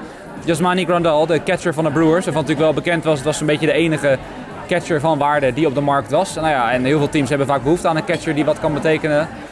Ja, uiteindelijk de White Sox die wonnen de Jasmani Grandal sweepstakes. Ook 31 jaar, tekent voor 4 jaar 73 miljoen dollar. Ja, top. Geweldige deal. Echt, eh, ik, los van het feit dat ik denk dat dit ook ervoor gezorgd heeft dat dit het offseason van MLB in een stroomversnelling heeft laten komen. Eh, dit is een veel grotere naam die veel sneller tekenen dan we ooit gezien hebben zo'n beetje. Precies, want hij was een beetje de, de eerste. Hij was de eerste. Hij was de eerste uit de top 10 free agents die getekend heeft. Eh, en ja, dit is natuurlijk voor de White Sox een fantastische deal. Ze hadden hem echt nodig, want James McCann was een fantastische eerste catcher dit jaar. Maar daarachter zat niet zoveel. Wellington Castillo is laten gaan door de White Sox. Dat was ook al een zwart gat nu. Eh, Grandal wordt in één klap natuurlijk de ster binnen dat team. Eh, hij kan op catcher uit de voeten, eerste honk. Hij kan een aangewezen slagman zijn. Ja, dus hij hoeft niet eens iedere ja. dag te catchen. Schijnt een heel goede framer te zijn. Goede defensieve catcher. Dat hebben die jonge werpers van de White Sox ook nodig. Want McCann is niet goed verdedigend. Dus dit is, dit is een... Hij paste perfect bij die club. En dit is de enige manier hoe ze dat hebben kunnen aanpakken. Gewoon, dus dat noem ik Sox tax. Ze hebben een beetje moeten, meer moeten betalen dan waarschijnlijk andere teams doen. Echt een fantastische deal. Ja. Nou, en dat ook weer wat meer ervaring hè, binnen die jonge core, maar dan wel ervaring wat echt wat toevoegt hè, op het veld. Want dat is natuurlijk ook, jij kan wel ervaring binnenhalen. Maar goed, Jasmine Grandal zijn we het allemaal over eens, die kan ook wel, eh, wel echt wat. Dan verder, want we gaan een beetje chronologisch doorheen, want Grandal was inderdaad een beetje de eerste die uiteindelijk dan, eh, dan ging. Waren ondertussen natuurlijk ook trades en ook landgenoten, want Jurksen Profar, ja, afgelopen jaar bij de Athletics, het was het niet helemaal. Hè. Het is eigenlijk al, dat we nu inmiddels al, wat is het, zes, zeven jaar wachten op die echte definitieve doorbraak. En nu naar de Padres. Ja, Gaat het daar wel gebeuren, denken we? Ja, hij eh, was altijd, eh, zat hij in een utility rol bij de Rangers. En eh, hij loopte daar eindelijk uit te zijn door bij de, bij de Ace als vaste tweede honkman te beginnen. En ja, dat heeft hij eigenlijk. eh, dus zijn prestaties waren dusdanig zwak in het begin van het jaar dat hij zijn positie ja, kwijtgeraakt is aan eigenlijk vrij matige alternatieven. Dus het, eh, het was duidelijk dat zijn, zijn toekomst bij de Athletics ook waarschijnlijk in een utility role zal zijn. En nou, ze hebben hem dus van de hand gedaan. En hij hoopt nu dat hij bij de Padres, waar eh, Urias net was vertrokken, ja, daar hoopt hij nu een brug te zijn naar andere talenten. Maar ja, ik denk niet, hij is denk ik niet per se als de, de man voor de toekomst waar ze jaren op gaan gokken op het tweede honk. Ik denk, daar lijkt hij niet voor aangesteld. Hij zal, eh, hij zal dit jaar moeten bewijzen dat hij het, eh, het aan kan om op, in Major League niveau goed te presteren. En een jaar lang en hopelijk dan dat jaar eh, een basisplaats. Ja. ja, ik zit er te kijken, inderdaad, inmiddels al bijna 27 jaar inderdaad. Het is, ja, hij was toen natuurlijk number one prospect. Groot talent, maar inmiddels is hij, eh, nou goed, bijna even oud als bijvoorbeeld Manny Machado. Hè, de man die dan, als hij dus op tweede honk zou gaan starten bijvoorbeeld, die zou dan bij hem in het infield gaan staan. Ik zie nu wel dat bij ja, roster resource wordt hij wel neergezet als starter. Eh, zou hij de concurrentiestrijd moeten winnen van Ian Kinsler? Nou, dat mag je dan Nou, hopen. moet, moet wel lukken. Ja. Als, als dat hem niet lukt, dan is mag de je carrière wel voor zijn voorbij. ja. carrière dat hem dat lukt. Eh, dan heeft hij misschien wel een probleem. Maar ja, het blijft in ieder geval interessant. Het is eigenlijk ook wel jammer dat hij natuurlijk nooit echt die stappen heeft weten te zetten die andere Nederlanders. hè, Bijvoorbeeld een Didi Gregorius, waar we straks met eh, Jimmy even over gaan hebben. Die die stap wel heeft kunnen zetten. Ja, dat het bij Jurkson een beetje, een beetje achterblijft. Maar goed, misschien die bezetting. Ja, wel weer de westkust, maar dat dat misschien dan... Terwijl, eh, terwijl we allemaal eigenlijk denk ik wel dachten dat Didi offensief misschien wel minder was dan Jurksen. Op, op dat punt in hun carrière, absoluut. Ja, eh Jurgen Profar was e- de nummer 1 prospect in baseball op een gegeven Daarom, moment. daarom. Dat is Didi nooit geweest. En Didi stond bekend als, dat weet jij als Diamondbacks fan nog wel, als defensieve korte stop. Niet iemand die zo goed zou slaan als hij nu daadwerkelijk doet. Dus ja, zo zie je maar, honkbal kan wat dat betreft heel gek lopen natuurlijk. Ik bedoel, Dan de Los Angeles Angels, want uh, nou goed, die zitten in het zoveelste jaar dat ze natuurlijk Mike Trout verder proberen te helpen. Wat nuttige namen beginnen binnen te halen. Um, en dan begin je free agency met Dylan Bundy. Dat denk ik van nou, Nee, het was, niet, het, was niet eens, het was niet eens free agency, het was een trade. Oh ja, was een trade inderdaad. Ja. Nee, klopt, ja, klopt, ja, klopt, ja. Maar wij zijn nog best wel wat. Ik geloof dat was iets van vier of vijf prospects. Wat vier prospects, ja. Vier prospects, vier prospects. Nou ja, Mike, uh, Mike en ik zaten er even over te praten. Net één van die jongens heeft dan een jaar niet gespeeld. Dus eigenlijk moet je zeggen, oké, okay, het zijn drie niet, prospects. Uh, maar er zitten twee echt heel goede bij. Echt heel goede. Dus ik vind het wel een aardige overp van de Angels. Ja, en Dylan Bundy heeft het nou nog niet echt dermate denderend laten zien op een consistente basis. Dus ik, uh, ik ben benieuwd. Uh, ja, de Angels, maar we komen er zo meteen ook met een ander groot contract over. Overpaying is what they do. En uh, ik begrijp serieus niet waarom, omdat ze al tig keer overbetaald hebben in het verleden, waarom je dit soort deals dan blijft maken. Dus ondertussen wordt de koffie even flink, flink gemalen. Maar, er wordt even een koffietje gemaakt. Ja, precies. Het is een hint dat zij het ook niet eens zijn met de Dylan Bundy. Nee, precies. Nee, ik kan me niet voorstellen dat Mike Trout deze trade zegt hij misschien op zijn telefoon voorbij komen dat hij dacht van nou, nee, let's maar go. Ja. Hij, op dat moment wist hij natuurlijk wel, hij wordt met andere grote namen gepraat. Toen, toen was Cole nog beschikbaar en uh, precies, dat is wel. Maar als je inzet op Cole en je eindigt met Bundy, dan. Uh... Ja, dat is toch wel even andere koek. Geen goede winter. Uh... Ja, dat zou wel pijnlijk zijn. Dat, is wel echt inderdaad de budget uh, Garrett Cole, zeg maar. Dat is wel echt. Kassa koopje. Ja, dat je uiteindelijk bij de action terechtkomt en denkt van, nou, dan pakken we deze maar. Dylan Bundy. Dan heet hij vanaf nu een discount Dylan Bundy. Ja, ja, ja, inderdaad. Maar goed, iemand die dan wel, die ook veel geld betaalt, kreeg Cole Hamels. ja, een goede oude veteraan die loopt nog steeds rond. Deed het ook vorig jaar echt zeker wel verdienstelijk. En Atlanta Braves die leggen hem vast. En dan haal ik het even erbij. Dan zoek ik het even op, het was veel geld. 18 nou ja, miljoen. Eén jaar, maar dan wel 18 miljoen inderdaad. Wat toch wel eigenlijk aardig is voor eh, een jaartje werk bij de Braves. 35 jaar inmiddels, komt dan van de Cubs. Hij is over drie weken 36, zeg ik uit mijn hoofd. Dus 36, eh, voor het nou. begin van het seizoen is hij 36. Nou ja, dan goed hoeft het bij werpers natuurlijk nooit echt alles te betekenen. Ik bedoel, we hebben ook een Justin Verlander die met elk jaar maar beter lijkt te worden. Nou valt Hamels natuurlijk wel naar wat andere categorie, maar... Ja, want Verlander die gooit nog steeds 100 mijl per uur. En Hamels die komt niet meer boven de 92 uit, geloof ik. Het moet wel heel gek zijn, wil hij dat uh, ineens Ja, dat is niet helemaal waar. Hij gooit nog wel uh, redelijk hard voor een lefty. Ja, daarom. En op zich vorig jaar waren de resultaten ook best wel goed, maar... Dit is denk ik niet de missing piece voor de Braves of zo. Dat denk ik niet, toch? Nou ja, dit is het, het plekje dat Keukel achterlaat. Dit betekent dus wel dat de Braves geen interesse hebben in Keukel nog een keer vastleggen. Hamels is de nieuwe Keukel. Ja, dat is het feit. Ja, wat ik zie na het momenteel rotation zou hij waarschijnlijk achter Soroka terechtkomen. Moet hij een beetje die veteraan worden die de brug voert met Soroka en die andere natuurlijk talenten die opkomen. En waarschijnlijk Sean Newcomb zullen ze weer een nieuwe kans gaan geven dat hij misschien het weer, uh, het weer kan vinden. Ik vind de deal overigens wel sens maken, als ik eerlijk ben. Ik bedoel, de Braves halen gewoon een bewezen MLB-arm. Kost wel veel geld, maar goed. Ik vind op zich wel, uh, wel een speler die, uh, die hun rotation wel in ieder geval op sterkte houdt, dan iets beter maakt, maar niet heel veel. Het is voor een bepaald soort team is hij een goede toevoeging. De, voor de Braves is hij wel een goede toevoeging, maar er waren te veel teams die aan hem gelinkt werden waarvan ik dacht, ja nee. Wat, wat moet hij daar nou doen voor zoveel geld? Er kwam ook echt geen, geen één team kwam in de buurt van die 18 miljoen. Hè? Alle verhalen die je hoort is van echt miljoenen verschil ertussen. Dus de Braves hebben enorm veel geld neergelegd voor een vrij oude Cole Hamels. Ja, maar ja, misschien ook, ook daar weer een stukje ervaring aan. Voor de rest natuurlijk, het is bekend, ze hebben een, grote verzameling aan jonge werpers. Nou ja, Soroka heeft vorig jaar dan natuurlijk wel echt naam gemaakt. Hè, dat hij echt wel de leider kan worden van de rotation. Maar toch heel wat andere jongens die een beetje achterblijven, waar ze een beetje aan het wachten zijn. Ja, dat Hamels misschien een beetje een brug en ook wat ervaring kan meegeven aan die jonge gasten. Om dan de volgende stap te gaan maken. Ander team dat ook inzet op ervaring, uh, maar waarvan Dennis Jansen, onze vriend van de show, misschien niet zo tevreden mee is. Zelfs een beetje cynisch had ik het gevoel op Twitter. Uh, want ja, de Mets, die hebben wel het een en ander gedaan. Jake Marisnik van de Astros binnengehaald uh, via een trade. Maar verder, en daar ging het dan vooral over werpers Rick Porcello en Michael Waka, van respectievelijk de Red Sox en de Cardinals binnengehaald. Om ja, ook daar maar die rotatie op te vullen. Ik zal er zelf wel mee beginnen. Uh, ja, ik snap, ik snap de cynische toon inderdaad. Rick Porcello is sowieso niet echt de meest populaire persoon hier geweest binnen deze pot. ik weet, nou, we hebben hem in levende lijven kunnen zien in Londen. Daar maakte hij zichzelf niet nog populairder. Nee, en niet bepaald een vrolijke toevoeging aan het uh, gezelschap. Nee. nee, nou ja, daarna op het veld ging het niet veel beter. dus dat, uh, maar ja, goed, ze willen deze rotation opvullen achter de Grom, Syndergaard, Stroman en Matt, die waarschijnlijk de eerste vier in zullen vullen. Ja, dan willen ze dus met Waka of met Porcello gaan doen, die vijfde plek. Dat op zich kan ik dan zeggen, kan wel als nummer vijf. Maar ja, ik snap ook wel dat je er niet echt warm van wordt. Wat, wat zegt Brody van Wagenen? De Mets hebben nu de diepste rotation in baseball. Uh, nou ja. Ik heb me helemaal gek Ja, gelachen. nou ja, als je alleen naar de eerste twee kijkt misschien wel. Ja, nee en Natuurlijk niet, maar- natuurlijk niet de diepste rotation in baseball. Ja, natuurlijk als je Porcello je nummer 5 start of Waka je 5 starter is, kan je zeggen... ja, dat zijn jongens die in het verleden best aardig hebben gepitcht. Porcello is altijd echt schromelijk overgewaardeerd geweest in mijn optiek. Zo goed is hij namelijk niet. Zo goed is hij nooit geweest. Eh, hou even op zeg.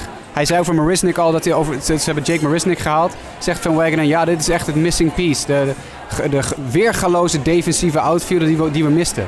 Nou, Marisnik, leuke honkballer. Maar weergaloze defensieve eh, outfielder wil ik hem nou ook weer niet noemen of zo. Nee, dat is... eh, nou ja, goed, hij bekijkt positief. dat snap ik ook wel. Dat waardeer ik ook wel van hem. Maar... eh, ja, nee, het is inderdaad eh, niet echt iets waar je warm voor wordt. Maar goed, aan de andere kant wel nu twee voormalig Cy Young Award winners eh, binnen de rotation. Dus ja, waarschijnlijk kijkt hij er zo naar. En dan kan je stellen, nou, Nou ja, als we een beetje licht in de duisternis eh, moeten, moeten werpen op dit, op dit verhaal. Kijk, ik vind Michael Waka voor 3 miljoen vind ik echt wel een prettige toevoeging voor de Mets. Ik denk dat ze daar niet echt een bel aan vallen. Als je dan kijkt dat ze Porcello binnen moeten halen voor 10 miljoen. dan denk ik van waarom betaal je überhaupt die 10 miljoen? Ja, nou ja, het, goed. Ziet er, ja, het ziet eruit dat Porcello dus inderdaad meer dan voor die rotation is gehaald aan de hand van het geld dan Wakker Ja. van meer als long reliever. Ja. Nou, er en maar en, en, en eh, een van onze luisteraars had dit getweet. Ik was voor mij Lars of eh, Tim. Maar every other year is voor Porcello enigszins gunstig.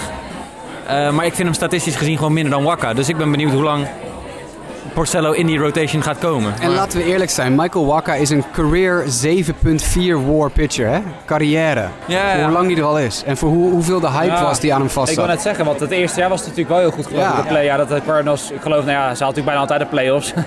maar dat hij inderdaad wel meteen belangrijk was inderdaad. En daar teert hij nog steeds wel heel erg op, heb ik het idee. Ja, ik, het, is gewoon, het is gewoon wat dat betreft 0,2 war vorig jaar. Met een bijna 5 ERA en 126 innings in een jaar. ja, want vorig jaar viel hij uit de rotation geloof ik, hè, St. Ja, Louis. het is echt, het is Eh, echt slecht. Het is gewoon ronduit slecht. En hij is pas 28. Weet je, deze jongen is gewoon... Dat, dat gaat hem niet meer worden. opbeurende woorden voor Michael Waka. veel, veel succes gewenst in, eh, in New York, waar gelukkig eh, de druk ook nooit zo hoog ligt. eh, wat dat wat Nee, ja, Dus dat, precies. eh, ja. Dat scheelt voor hem. Ja, en Porcello, die heeft zijn Young gewoon te danken aan het aantal overwinningen. en dat ja, ja, dat, had alles te maken met een fantastisch eh, offensief jaar van de Ja. Red Sox dat jaar. En ik, ja, ik hoop dat hij heeft gebeld heeft met de Grom, hoe de offensieve ondersteuning van de Mets Ja, is nee, geweest de afgelopen eh, jaren. Maar als de Grom daar 10 overwinningen per jaar haalt, dan... eh, Laten we wel wezen, Rick Porcello is een pitcher die nog nooit 200 strikeouts in een jaar heeft gegooid. zo. Nog nooit. Ik zit even en te wel kijken. heel Hij, veel innings. hij is 10 jaar in de toch league. een Young. 10 jaar in de league, 2000 innings gegooid. En in die 2000 innings is hij in geen enkel seizoen boven de 200 strikeouts uitgekomen. Wauw. Ja, weet je, dit, is ga- dit, dit- sorry. Het is toch knap dat hij dan al zo lang... eh, Ja, nee, tuurlijk. Dat maar hij heeft, hij heeft waarschijnlijk gewoon bij Detroit in de eerste paar jaar een goede verdediging achter zich gehad. Boston had hij natuurlijk altijd een goede verdediging achter zich. Nou ja, de Mets verdediging. Ik kijk even naar Justin. Ja. ik weet het niet. Ja. Dus ik weet niet of dit een eh, move gaat zijn die iets gaat worden. Nee. Ik bedoel, hij, hij verliest 17 wedstrijden in het jaar nadat hij de Cy Young Award wint, hè? 17 wedstrijden. Wint de Cy Young en verliest vervolgens 17 wedstrijden. Bij hetzelfde team. Hij is denk ik zijn hele carrière nummer 3 of nummer 4 ja. in een rotatie geweest. Hij maakte deel uit van een fantastische Tigers Ja. rotatie. En eh, bij Boston is hij altijd... eh, nou, toen is hij misschien uitgegroeid tot een nummer 2 man, maar hij is Ja. nooit hoger dan dat Bij gekomen. gebrek aan beter. Ja, Dat is het vooral, ja. dus Nou ja, daarom dus dat is inderdaad, eh, nou ja, we gaan het zien. Hopen dat eh, Dennis Jansen en eh, ik en hele andere Mets-fans eh in het omstreken toch nog een beetje beleider kan van, van kunnen worden uiteindelijk. Dan wat anders, want we hadden natuurlijk net wel over de Twins. En misschien goed om deze dan erbij te betrekken. Jacob Odorizzi die sowieso blijft in die rotation. Michael Pineda, weliswaar geschorst natuurlijk, de eerste 60 wedstrijden van het seizoen. Maar tekent uiteindelijk wel bij voor twee jaar. Dat was toch verwacht dat wel het interesse voor hem zou zijn. Na gewoon een solide jaar. Ook hij blijft dan bij de Twins. De enige die ze dus verliezen is Kyle Gibson. Maar voor de rest lijken de Twins dus wel de zaakjes aardig geworden te hebben, toch? ja, en Martin Perez is naar de Red Sox. Nou, nou ja, precies. Die begon heel goed. Inderdaad, later viel die wel een beetje weg. Inderdaad, die verliezen ze dan ook. Maar dat is denk ik niet echt een groot gemis. Nee, Ik, ik, ik moet trouwens wel zeggen, want die Pineda die tekent dus ook twee jaar 20 miljoen. Eh, Gibson eh, tekent bij de Rangers, daar kom- ik weet niet of we er zo meteen bij komen, maar ook drie jaar en dan 10 miljoen, 30 miljoen. 10, ja. 10 miljoen per jaar. Dus ja, 10 miljoen per jaar. eh, dit, we hebben het even over Porcello, Gibson en eh, eh, Pineda. Allemaal 10, miljoen- 10 miljoen per jaar. Ik weet niet welke van de drie. Ja, dit het meest gaat waarmaken, zeg maar. Ik, ik vind het allemaal vind ik een hoop geld voor, voor werpers die volgens mij allemaal een ERA-gemiddelde van het leven hebben van 4,5. Ja, maar terwijl er dus nog best wel werpers zijn die niet de koolprijs hoeven kosten, Nee, maar die wel beter zijn dan dit soort jongens. En die voor wel iets meer gaan tekenen, maar waarvan ik zou zeggen, dat zijn dan, als je dan iets wil doen, betere moves. ja, De reuse van de wereld en ja. zo. ja, maar zo drie jaar Kyle Gibson vond ik ook al een hoop geld hoor. Dat, ik van, Ja, was dat niet een beetje de Lance Lynn deal? Een beetje hetzelfde idee als Lance Ja, Lynn? zoiets denk ik wel, ja. Want ja, want in hetzelfde kader hadden zij ook nog, die staat er. Dit is je bruggetje. ja, Jordan Lyles. Jordan Ja, Lyles. dat is inderdaad gehaald, ja. Die zat er later bij. Twee jaar 16 miljoen hebben ze gehaald. Eh, eh, Lin, Lin dacht ik, ja, Lin 3 jaar 30 miljoen. Dus Lin heeft precies dezelfde deal als Gibson. Of Gibson heeft precies dezelfde deal als Lin gekregen. Nou ja, Lance Lin heeft natuurlijk aan alle kanten eh, die deal de moeite waard gemaakt dit jaar voor Texas. Da- hij heeft het de moeite waard gemaakt voor Jimmy Driessen ook, want die krijgt nog steeds een fles drank van mij eh, voor die weddenschap. Ja, ja. Maar ehm, ja, als je dan Texas bent en je denkt, ja, met zo'n jongen als Lance Lynn kunnen we dat voor 3 jaar 30 doen. We, denken dat we dan Gibson hetzelfde uit kunnen halen, doen we ook 3 jaar 30. Ja, ik kan ze dan geen ongelijk geven. Maar ik weet niet of Kyle Gibson hetzelfde repertoire als Lance Lynn heeft. Ik vond Lance Lynn op zich qua talent beter. En dan ben ik natuurlijk een beetje een homer, want ik heb dezelfde juni een semester gezeten. En daarom een beetje een ode aan Jimmy Dries heb ik ook de sweater aangedaan eh, waar, eh, waar Lance Lynn op, op juni is geweest. Maar nee, ja, ik, ik- vind het, Op zich begrijp ik de Rangers wel deze tactiek die ze toepassen. hè. We geven gewoon average gasten een, een, een redelijke deal. En dan kijken we of er iets tussen zit. Eh, kunnen ze ook niet heel veel in de problemen raken als één pitcher zeg maar, eh, echt door het ijs zou zakken. Eh, maar ik vind, het, ik vind het nog steeds, wat ik zeg, als je kijkt die drie werpers, ik vind een hoop geld, 10 miljoen voor die gasten. Nou ja, wat dat betreft hebben ze nu wel een beetje, vorig jaar hadden we het al een beetje erover dat de Rangers een rot- rotation hadden die zes jaar geleden elite zou zijn geweest. En dat hebben ze nu nog steeds wel een beetje. hè. Mike Minor, Lance Lynn, Kyle Gibson, Jordan Lyles. Het is allemaal een beetje, nou ja, het kan vliegen, het kan dooien. Het, het is ooit iets geweest. Ja. Nou, inderdaad ook allemaal bijna hetzelfde jaar, eh, zie ik als ik hier kijk. Inderdaad, hetzelfde jaar bijna ook allemaal gedraft. Inderdaad allemaal 32, 32, 32, Laus dan 29, wordt 30. Het is allemaal eh, bijna dezelfde generatie, maar het is, eh, ja, wat dat betreft, we hadden het net erover. Het nieuwe stadion van de Rangers was een klein vlammetje. eh, Ja, was, dat was even in de fik, ja. Dat staat een beetje synoniem voor de plannen, want wat dat betreft hadden ze wel grotere plannen. Maar eh, ja, Ze, ze waren het geld van die contracten aan het verbranden. zo kan je het ook stellen inderdaad, ja.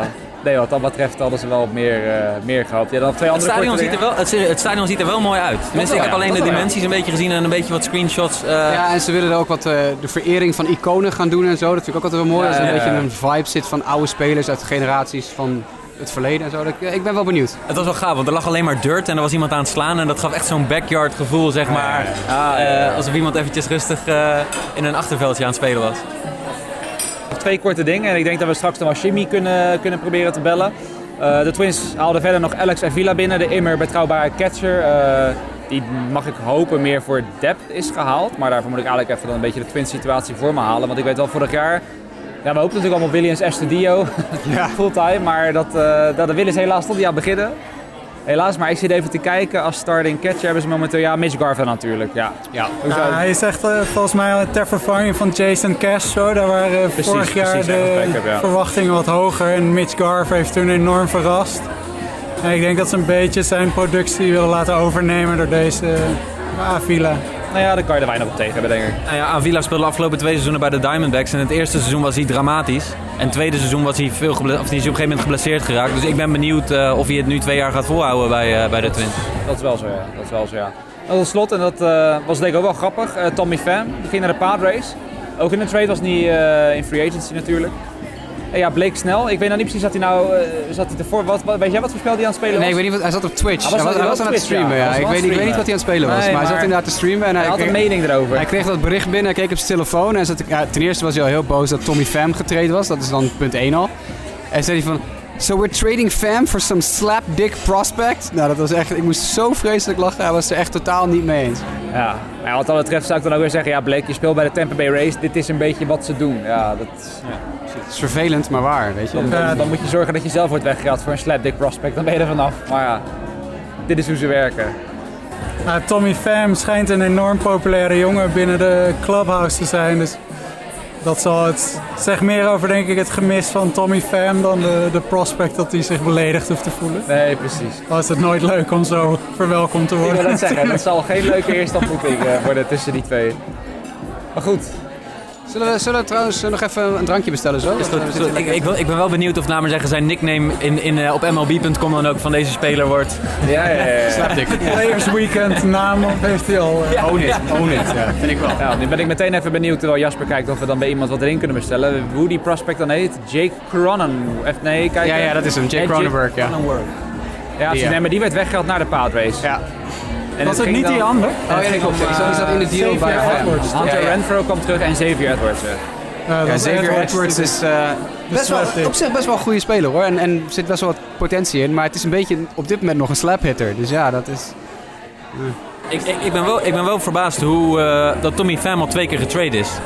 Terwijl het best een behoorlijk nuttige speler is, vind ik. Maar goed, dat... eh, Ja, Eerst, e- eerst van de Cardinals, toen hij had hij op een gegeven moment zeg maar, eh, iets met zijn ogen laten doen. En toen ging hij in één keer, eh, eh, ging hij in één keer los. Nou, toen ging hij naar Tampa Bay, daar was hij zelf helemaal niet blij mee. Maar uiteindelijk speelt hij daar toch best wel, eh, best wel goed.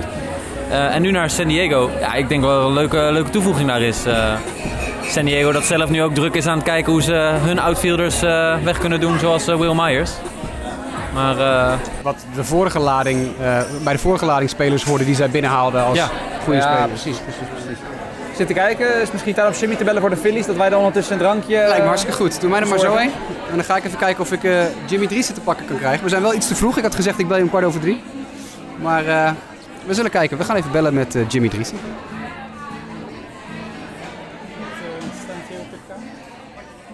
Dit is dus het moment dat ik eigenlijk met Jimmy zit te bellen. Maar die opname is dus helaas verloren gegaan.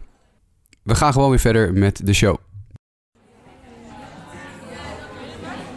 Nou, terwijl eh, de, drank hier uitgedeeld wordt, kan ik dan mooi even zeggen dat inderdaad aan het eind van die eh, opname het met Jimmy iets eh, misliep. Maar ja, het blijft natuurlijk techniek. Yes, dankjewel.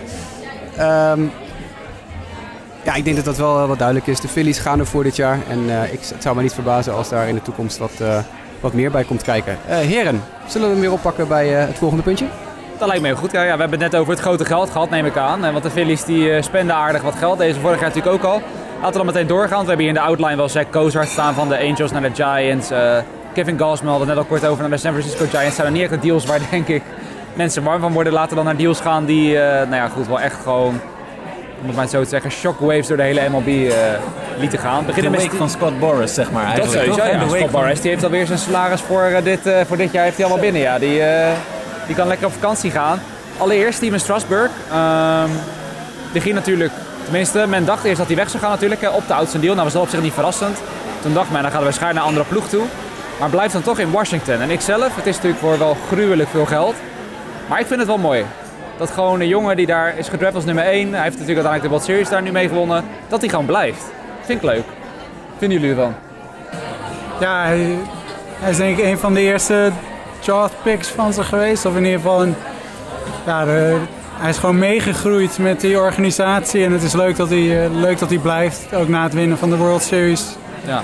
ja, want juist daarom tenminste, dat dacht ik zelf dan ook, had ik zo'n gevoel van dat hij juist daarom wegging onder het mom van, nou ja, nu heb ik het allemaal al, eh, ik heb alles hier bereikt, ik ben gedraft, uiteindelijk de World Series gewonnen, nu is het tijd voor wat anders. Maar ja, schijnbaar, eh, dat hij daar schijnbar zo goed zit, ook in die omgeving of zo, dat hij gewoon zoiets dacht van, ja tuurlijk, wel tegen een bepaald bedrag.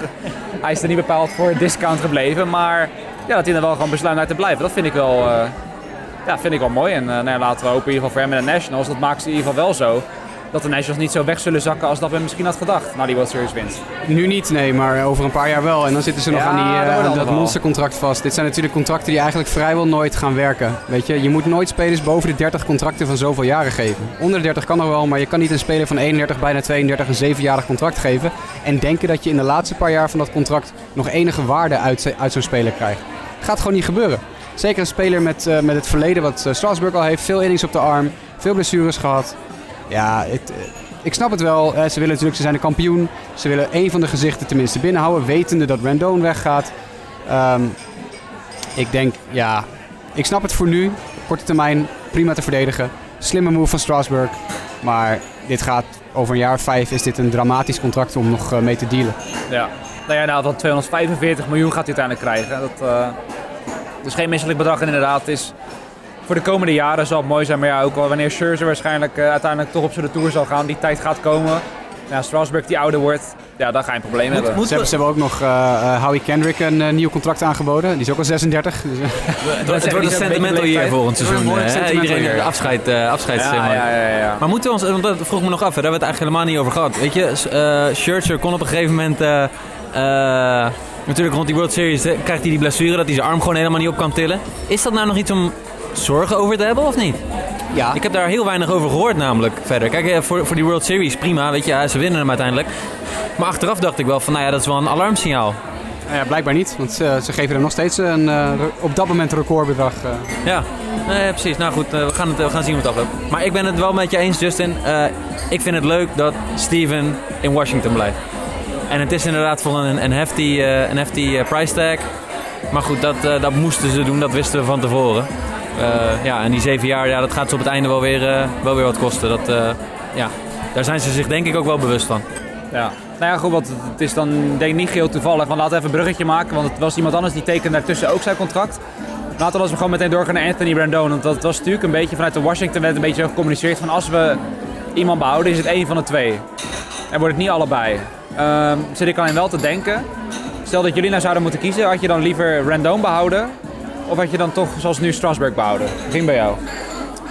Eh, ik denk dat. Oeh, dat vind ik een lastige. Ja, ik denk, ik denk Randone. Ik denk dat je daar meer eh, value for money krijgt. Eh, maar Steven is wel meer het gezicht van Washington. Vanaf het begin, vanaf zijn draft. Dat is zo'n hype. Dat was weer de nieuwe hoop die zeg maar naar Washington ging. Samen met Bryce daarna. Dus ik denk dat daarom het Steven geworden misschien is ook wel. Meer dan Anthony Randone. Ik denk dat dat meer een gevoelskeuze is geweest dan specifiek een, eh, een analytics-driven eh, keuze. Zijn jullie het daar ook mee eens, Sander en eh, Jasper? Denken jullie ook dat Randon, dat je die dan toch liever had behouden misschien? Eh, ja, ik denk qua op het veld denk ik dat je liever Randon had gehad. Dat je daar ook over een paar jaar, als je die twee contracten bekijkt, dat Randon dan een, een schappelijker contract is dan een, een Strasburg die dan intussen misschien al wel wat meer blessures krijgt. Dat je, ja, je krijgt daar misschien wel gewoon dezelfde situatie als David Price, wat we eerder al besproken hebben. Die eh, ja, tegen het eind en misschien al halverwege dat contract ga je enorm aan zitten te hikken tegen dat enorme salaris. Misschien, misschien ook niet, want het kan soms raar lopen. Maar eh, hij is blessuregevoelig gebleken en eh, geen idee of dat nog gaat blijven. Maar goede kans dat je over drie, vier jaar op zit geschreven met een contract. En dan is het mooi dat hij gebleven is. En Randone denk ik dat hij over drie, vier jaar misschien iets meer eh, ja, past bij het contract dat hij heeft dan dat eh, Strasburg dan is. Ik heb liever Rendon. Ja, ik snap, ik snap wel wat Washington gedaan heeft. En ik begrijp ook wel wat jullie zeggen van oké, het was de man die van het begin af aan bij die club heeft gezeten. En vooral de hype inderdaad die eromheen gezeten heeft. De next big thing. Randone was natuurlijk ook een jongen van de club. Maar nooit de next big thing. Maar als je kijkt naar die contracten, ze zijn identiek. Allebei 7 jaar 245 miljoen. Precies dezelfde bedragen. Randone is 29. Strasburg 31. Randone staat elke dag op het veld. Strasburg elke vijf dagen op het veld. Randone gaat veel meer invloed hebben op de uiteindelijke prestaties van je team dan Strasburg. Over de hele breedte gezien. Ik heb 100 keer liever Randone dan Strasburg. Ja. Nou, duidelijk. Kan maar alleen maar bij aansluiten. Maar goed, Randone tekende dus, zoals je zegt, voor hetzelfde bedrag. Hij ging naar de Los Angeles Angels toe en heeft Trout dan toch eindelijk, zo lijkt het, zijn sterke superster buddy erbij. Naast Otani natuurlijk, hè, die ze eerder binnen hebben gehaald, maar die dan langzaam eh, weer naar zijn oude niveau toe werkt. Hebben ze een nieuwe superster erbij. En Dylan Bundy, hè? Als een bijna vergeten inderdaad. Dylan Bundy, laten we die niet vergeten inderdaad, ja. Nee, maar goed, dit is toch allemaal een goede zaak denk ik voor de Angels. Dat ze toch eindelijk die tweede superster hebben voor, eh voor Ze moesten ook wel hè. Cole Ja. gemist, want ze zaten tot het laatst in de Cole-rit. Maar ja, als de Yankees eenmaal zeggen, we willen hem, punt. Ja, Ja. kan En je- andersom hadden we natuurlijk dan dubbel fout uit kunnen pakken. Want het gerucht ging eerst dat de Rangers echt gewoon de frontrunners waren voor Randone. Ja, team in dezelfde divisie. Ja, was het vrij desastreus geweest als ze en Cole hadden misgelopen. En dan ook nog eens Randone binnen de eigen divisie eh, hadden tegengekomen. En, en, en toch, hè, want ik bedoel, ik vind het een, een, een goede line-up die ze nu hebben. Een, eh, eh, waar je echt wel wat, wat schade mee kan aanrichten. Maar hoeveel lange deals hebben we gezien bij de Angels die echt dramatisch zijn? En dan, tenminste, neem even Pujols ook. Hè? Want Pujols, ja, de man ongekend, eh, legendarisch en wat hij presteert ook. Maar laten we wel wezen, de laatste jaren zijn niet echt wat je nou goed vind. En, zag ze zeggen. Nee, precies. En, en daarvoor was het Josh Hamilton. En nu denk ik van, hè, maar je gaat dus weer zeven jaar 10 miljoen er tegenaan klappen. Waarom probeer je het niet op een andere manier? En ik zie bij de, bij de Angels eigenlijk dat ze weer enorm overpayen. En ik snap het niet. Ik bedoel, je gaat een nieuwe manager aannemen. Is dat wat hij wil, zeg maar, dat zijn team gelijk vastzit? Dat je geen flexibiliteit meer hebt om, om dingen te doen? Ja, ik weet het ook niet hoor. De Justin Upton deal heeft ook nooit uh, gebracht dat hij zou nou ja, dat is hebben. natuurlijk wel zo, ja. Kijk, het is inderdaad wel, dus wat ik net zeg, wel een tweede superster voor Trout, wat dan een goed teken is, maar neem niet weg dat daar daaromheen nog steeds wat nodige moet gebeuren. Want ja, die, die rotation is nog steeds die. Nou, Dylan Bundy wordt hier zelfs op roster resources nummer 2 ingevoerd. Dat zegt denk ik ook wel genoeg over de staat van de, van de rotation. En ook ja, in die line-up dat je dat dan met Brian Goodwin in het right field start en Max Stassi als catcher. Het is allemaal niet echt dat je zegt van ja, het is het allemaal net niet. Ja, jij bent, heb je wel Trout en Randone en Otani. Nou ja, Upton die dan ondanks een misschien wel te, te zware contract wel gewoon van waarde kan zijn. En Otto Simmons toch wel, ja, vorig jaar ook niet zo'n goed seizoen gedraaid. Natuurlijk verdedigd altijd wel van waarde, maar aanvallend niet zoveel. Dus ja, er zijn nog steeds veel gaten. Maar goed, ja, aan de andere kant, ze moesten wel wat, denk ik, om in ieder geval komend seizoen weer wat beter voor de dag te komen. Maar ze hebben zoveel gaten in, in die selectie dat ik me afvraag of op één zo'n pion zoveel geld inzetten terwijl je zoveel spelers nodig hebt dat je misschien beter meerdere kleinere contracten in zou kunnen zetten om, om veel van die gaten die er zijn. Want de rotatie houdt niet echt over. Uh, Trout had ook al ja, gewoon wat, wat, versterking nodig om hem heen, zodat hij misschien wat beschermd kon worden. Maar om dat allemaal op één iemand te gooien, dit is, toch, dit is niet een World Series kandidaat. Nee, dat, dat, dat zonder meer. Nee, ik bedoel, het is, uh, het is denk ik ook niet eens een outsider. Met Washington vorig jaar kon je nog zeggen van mensen zagen daar wel een outsider in. In de zin van die kunnen misschien wel de playoffs na, maar dat ze de playoffs kunnen halen. Ja, dat zie ik ook niet hoor. Als je de playoffs kan halen, dan. Maar dat zie je bij de Angels, die zijn er nog veel verder vanaf dan de Nationals vorig jaar waren bijvoorbeeld. Het is precies wat Sander zegt hoor. Sommige teams moeten gewoon meer investeren over de breedte. En dat, dan zijn teams uh, die dus net die, die stap gaan maken. Bijvoorbeeld de Blue Jays ook, neem de Blue Jays. Dat is een team die misschien, misschien kunnen die dit jaar wel een soort stapje maken richting misschien een verrassings wildcard plek. Met al het jonge talent dat ze hebben, Vladi Guerrero, Kevin Biggio, uh, Bichette, Bo Bichette, dat soort jongens. Dat is een team dat niet één superster verwijderd is van meedoen. Nee, dat is een team dat vier, vijf versterkingen verwijderd is van meedoen voor de wildcard. En ik zie de Angels eigenlijk ook een beetje zo. Ja, ja en de Blue Jays pakken nu gewoon, wat is het, uh, drie nieuwe starting pitchers geloof ik even nu erbij. Ja, met, maar wel jongens die financieel gezien ja, niet weinig. de boel meteen ruïneren. Nee, precies. precies. precies. Ja. ja. het is bijna een beetje een soort, soort ongeduldigheid denk ik vanuit de Angels. Die dat blijkbaar niet dat geduld kunnen opbrengen om het misschien met wat kleinere stapjes ja. die stappen te maken. Maar dat ze zoiets hebben van, nou ja shit, we hebben Mike Trout, de beste speler, uh, ooit in onze schoot geworpen gekregen.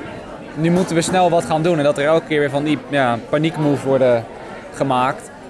Die misschien dan op, ja, op korte termijn er leuk uitzien. Maar uh, ja, tot nu toe heeft ze ook de afgelopen weet niet wanneer de laatste keer überhaupt is dat ze playoffs hebben gehaald, maar ik kan hem niet heugen in ieder geval. Dus zo lang is volgens mij hebben ze één, nooit. één keer met Trout hebben ze de playoffs gehaald volgens mij. En ik denk dat dat in zijn tweede seizoen ja, dat was. Ja, helemaal aan het begin, ja. De afgelopen vijf, zes jaar sowieso niet. Ja. Dus dat, uh... ja, en, en uh, net, jullie geven het net ook aan. Deze pitching zie ik gewoon niet een playoffs halen, zeg maar. Ik vind het gewoon niet genoeg. Er is geen ace, er is geen... Er zijn wel, er zijn wel talenten, maar het is gewoon niet genoeg. Terwijl we daarvan, dan laten we dan een bruggetje maken naar de Yankees daar dan naar kijken. Nou ja, het is de rich get richer. dat is bij de Yankees natuurlijk altijd wel gaande. Maar poeh, nu met Garrett Cole, het zat er natuurlijk al wel een beetje aan te komen. Veel mensen hadden het eerst over de Angels, hè, want de West Coast connectie. Anderzijds werden de Yankees ook vaak genoemd, want van jongs af aan al fan hebben natuurlijk altijd het geld. En die hebben dat geld ook gegeven. Hè. Ik bedoel, wat was het nou, 9 jaar en heel veel nulletjes. 24 miljoen. Ja, met zes nulletjes erachter. Ja. Oeh, ja. Ja, dat is absurd. Ja. Dat is voor de rest van de American League, maar ook voor, voor de rest van de MLB wel. Uh, ja. ja, dit is. Dit, dit, dit, bewijst ook maar weer. Dat gaat, business is booming in MLB. MLB business is booming. Ieder team kan in principe geld uitgeven als ze willen. Sommige teams meer dan andere. Dit is een waanzinnig bedrag. 9 jaar, 320 miljoen. Wat is het? 36 miljoen per jaar, geloof ik, zeg ik uit mijn hoofd. Want de vorige high was 35 per jaar, dat was ja. Strasburg. En daarvoor was Price geloof ik met 31. Ja, je, je, je had 35 per jaar, dat was nu Strasburg. Uh, Granky heeft er ook nog gezeten. Ja. Met, met uh, 32 misschien? Boven de 30 inderdaad, ja. Ja, dit is gewoon 36 miljoen per 1 miljoen per jaar meer dan Strasburg. Uh, het is, ja... Ja, die qua, qua, gezondheid en dergelijke allemaal best wel verdedigbaar hoor. Dat hij meer ja, nee, ja, luister, dit, we hebben het van tevoren gezegd. We hebben het meerdere keren gezegd dit jaar volgens mij. Cole gaat de hoofdprijs krijgen. Cole gaat schat helemaal rijk worden. Nou ja. Is ook geworden inderdaad, ja. En het is dan toch, uh, ja, als je nu kijkt naar de Yankees rotation, dus ik had het net erover, met hem nu als ace, Paxton erachter, Tanaka erachter. En ja, goed, als je dat dan bijvoorbeeld dus vergelijkt met de Angels rotation, ja, dat is, daar kan je gewoon niet tegenop. Alleen ook daar kan je wel weer stellen, ja, met Cole, hij is dan wel wat jonger, hij is 29 zeg ik uit mijn hoofd. Iets jonger dan Strasburg. Maar goed, die gaat 38 zijn aan het einde van zijn deal. Dus ook dat kan natuurlijk zomaar uiteindelijk, als die rond de 4, 35 komt, kan dat ook heel erg lelijk eruit gaan zien. Maar ja, de Yankees, het geld drukken ze daar zelf geloof ik. Dus dat... Uh, ja, en, en Cole heeft lang niet de innings op zijn arm nog die Strasburg heeft. Dat is wel een belangrijk dingetje. Maar goed, toch ook wel weer bijzonder hoe dat dan gaat. Hè? Dat, niemand had denk ik na zijn laatste Pirates seizoen, toen het nee. ineens helemaal niks meer was, dan dit verwacht ineens, twee, drie jaar later. Dat ze bij Pittsburgh ook nog wel eens, en niet dat ze bij Pittsburgh nooit de illusie hebben gehad om dan te kunnen behouden tegen dit bedrag. Maar dat ze daar wel eens achter de oren krabben van ja, wat hebben wij met die jongen gedaan dat hij nou ineens... Uh... Het is wel weer een dolksteek hoor voor die organisatie. De Pirates krijgen wat dat betreft ook wel stevig te verduren natuurlijk. Uh, ja, ja, ja. Nee, met, met ook uh, Felipe Vasquez die weer 21 nieuwe aanklachten tegen zich uh, Ja, daar hebben we nog niet over gehad. Maar dat, daar hadden we het in de laatste podcast gewoon wel kort Ja, we hebben er wel even genoemd dat het toen was. Maar hij heeft er weer 21 aanklachten extra bij. Dus dat, die, die club die zit in de hoek het afgevallen. Zeg maar. veel beter voor hem gegaan. Hè. Goed, ja, veel geld is in het rondgegaan voor Scott Boris inderdaad. Scott Boris heeft wat, 46 miljoen dollar verdiend in één week, geloof ik. Als je uitgaat van 5% agent fee, als je dan al die contracten bij elkaar optelt, uh, heeft hij dus, ik geloof, ja, 43 of 46 miljoen dollar verdiend in drie dagen tijd. Dat is meer dan zijn best betaalde speler in één seizoen krijgt. Ja, ja Hij doet het in een week. Ja, dan ga je uit van 5% uh, agent bonus. Het kan best zijn dat Boris natuurlijk vanwege zijn status... Ja, daarom dat hij nog iets meer hij 10% krijgt. Ja, ja, ja. Dan zit je op het dubbele. Dus dan zit je op bijna 80, 90 miljoen. Uh, dit, is, dit is... Ja, goed, deze man is betrokken geweest bij alle grote contracten in de geschiedenis van MLB. Uh, de eerste 100 miljoen pitcher. Uh, de eerste pitcher die over de 30 miljoen ging. De eerste 30 miljoen per jaar. De eerste pitcher die over de 35 miljoen ging. De eerste pitcher die 36, de best betaalde pitcher ooit. Als je teruggaat naar de geschiedenis, Boris is bij alle recordbrekende contracten betrokken geweest. Het is een eikel van de bovenste plank.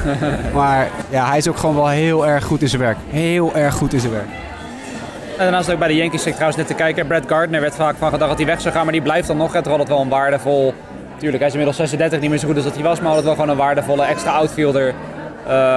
Mocht, die mocht, bij de Yankees. Mocht het je nog niet opgevallen zijn, bij de Yankees stelen ze ook uh, tekens. En dan doen ze altijd zo'n knuppel zo tegen. Ja, ja, ja, dat, dat, is daar is van, ja. Ik denk dat ze hem daarom nog wel zo graag wilden behouden, ja. Ze zijn bang dat die kennis uh, de organisatie ging verlaten, ja. Iets minder opzichtig dan de Astros het doen. ja. En verder waren dan nog wel die, aan het eind nog wat kleinere moves. Inderdaad, Noah Mazzara inderdaad. Nou ja, ik zeg dan kleiner, maar Noah Mazzara toch altijd wel een waardevolle speler, denk ik. Dat is de enige, de enige trade, geloof ik, ook van de winter meetings. Uh, tijdens de winter meetings wordt meestal meer free agency gedaan dan trades. Maar op de, echt, ik geloof vijf minuten nadat het Garrett Cole nieuws brak, ging de Noma Mazzara trade.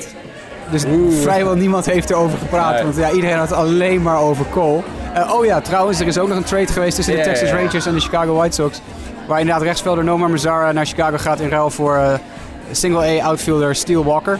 Nou, ik hoorde van de week een heel mooie omschrijving. Uh, de White Sox krijgen Noma Mazzara, een 24-jarige rechtsvelder die geen lefties kan slaan in de Major League. De Rangers krijgen Steel Walker, een 23-jarige rechtsvelder die geen links lefties kan slaan in single A. Dus ze schelen 14 maanden, die twee jongens. Dat is ook heel bizar als je nagaat dat Noma Mazzara dus al vier jaar in de Major League speelt. Hè? Dat is ook, Jongens, ja, dat 24. Ook niet, hij is 24 en hij speelt al vier jaar in de Majors. Uh, en die gaat nu naar Chicago in ruil van een jongen van, ik geloof, 22,5 of bijna 23. Die in single A speelt. Die jongens zitten 14 maanden van elkaar af. Ja, dit is, je kan dit niet anders zien dan als een goede move voor de White Sox. En een, een wat minder goed begrijpelijke move voor de Rangers. Nee, daarom. Want ondanks dat Mazzara misschien niet echt die stap heeft gezet die men had verwacht. Hij is geen superster of iets dergelijks. Maar wel gewoon een, een nuttige outfielder waar dus wel nog genoeg rek in zit met zijn leeftijd. Hij is maar 24. Rick Hahn, de GM van de White Sox, zei ook van, uh, die zei voor de een dag voor de trade al dat, dat je uit moest gaan van het feit dat hij zoekt naar jonge spelers die nog onder controle zijn een paar jaar. En waar je potentie in ziet of waar je van weet dat je ze kan repareren. Zo zei hij dat. En een dag later halen de White Sox Nomar Mazzara. Dat betekent dus dat Frank Menachino, de nieuwe hittingcoach van de White Sox, waarschijnlijk tegen Haan heeft gezegd: Ik zie iets wat hij moet veranderen. Haal hem maar, ik repareer hem wel. Nou, dat hebben de White Sox in het verleden met Matt Thornton gedaan, die pitcher, die lefty, die bij de Mariners vandaan kwam, die geen slagbal kon gooien. Maar Don Cooper, de pitchingcoach, zei: Ik zie wat hij moet doen, zodat hij wel gefixt kan worden.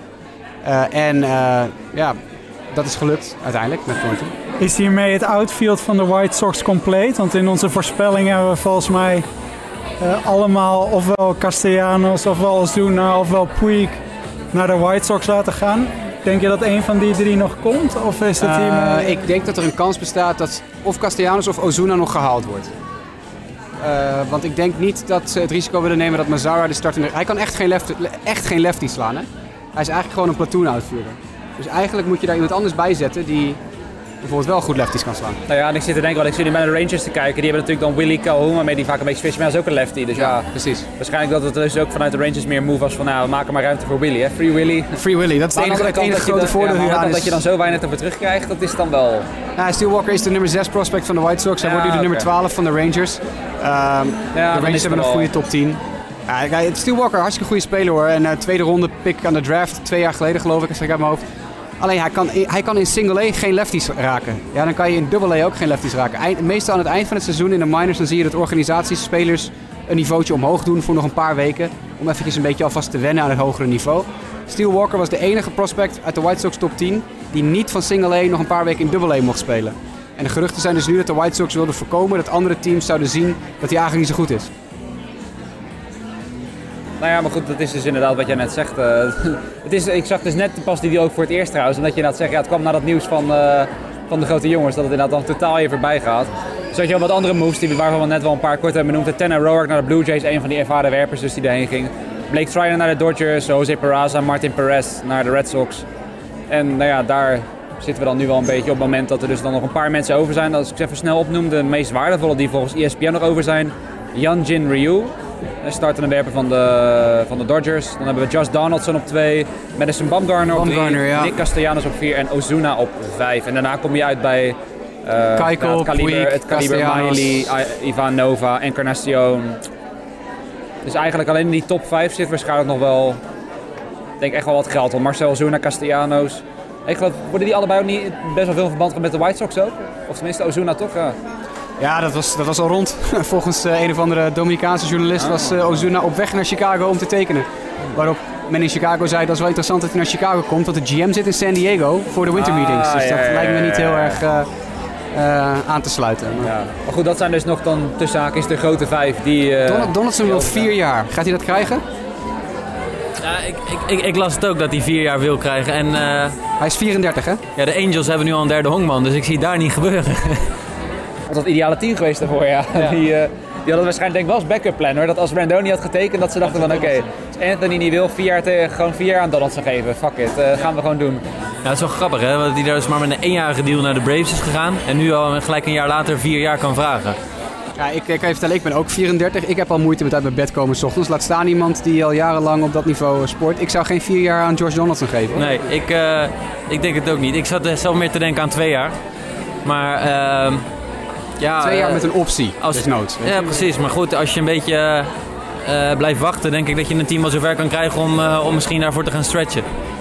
Dus eh, Ja, er hebben natuurlijk allemaal teams naast Rendon gegrepen die, die nu op zoek zijn naar het beste alternatief op drie.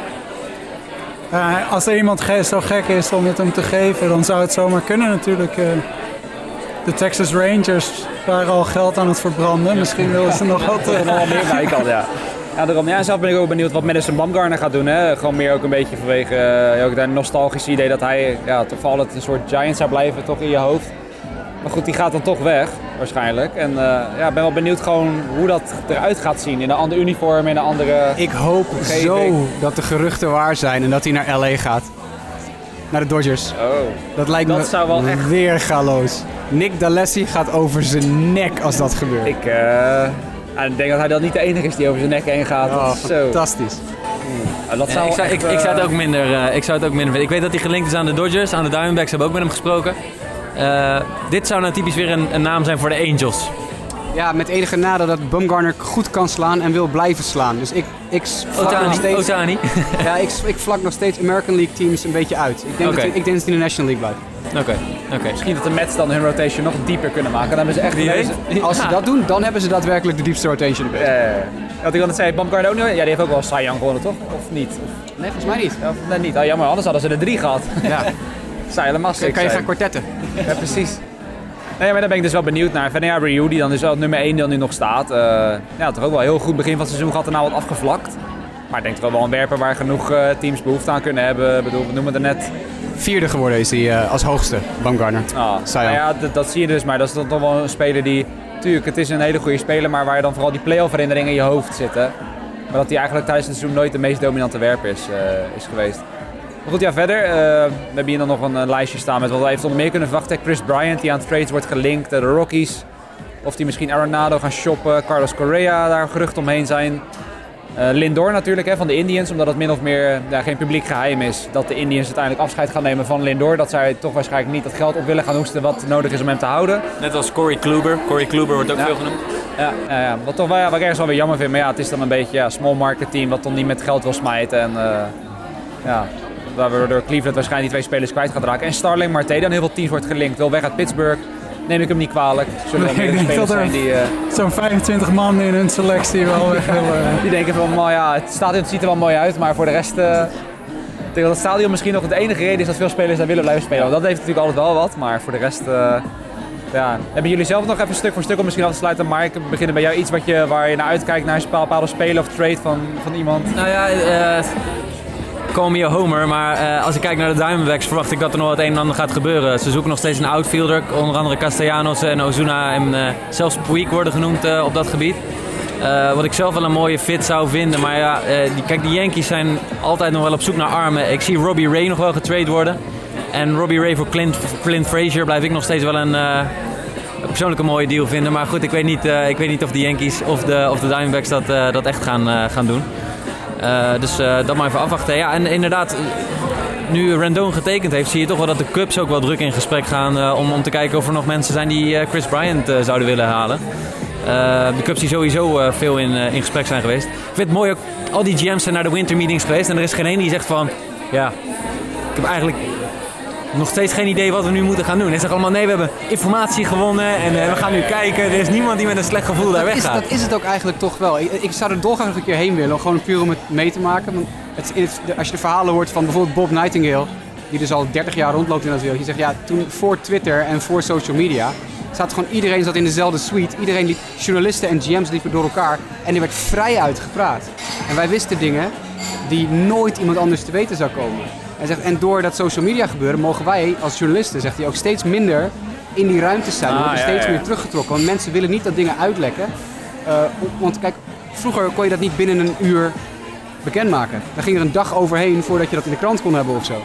Hij zegt, en dat kan nu niet meer. En dus, er is wel heel veel veranderd in die manier van zaken doen. Heel fascinerend hoor, om te horen. Je weet ook over Bob Nightingale denkt, maar dat is dan wel weer een leuk verhaal. Maar verder, maar wel goed dat je Diamondbacks benoemt, want ik bedoel, verder hebben we het er niet over gehad, omdat ze eigenlijk niks, gewoon niks hebben gedaan. Ik zit hier te kijken, ja, wat free agents die dan ook nergens hebben getekend. Maar bij me wel opgevallen dat eh, Taiwan Walker dus gewoon free agent is en gewoon, ja, hij heeft natuurlijk de operatie afgelopen jaar gehad, geloof ik, als ik het goed zeg.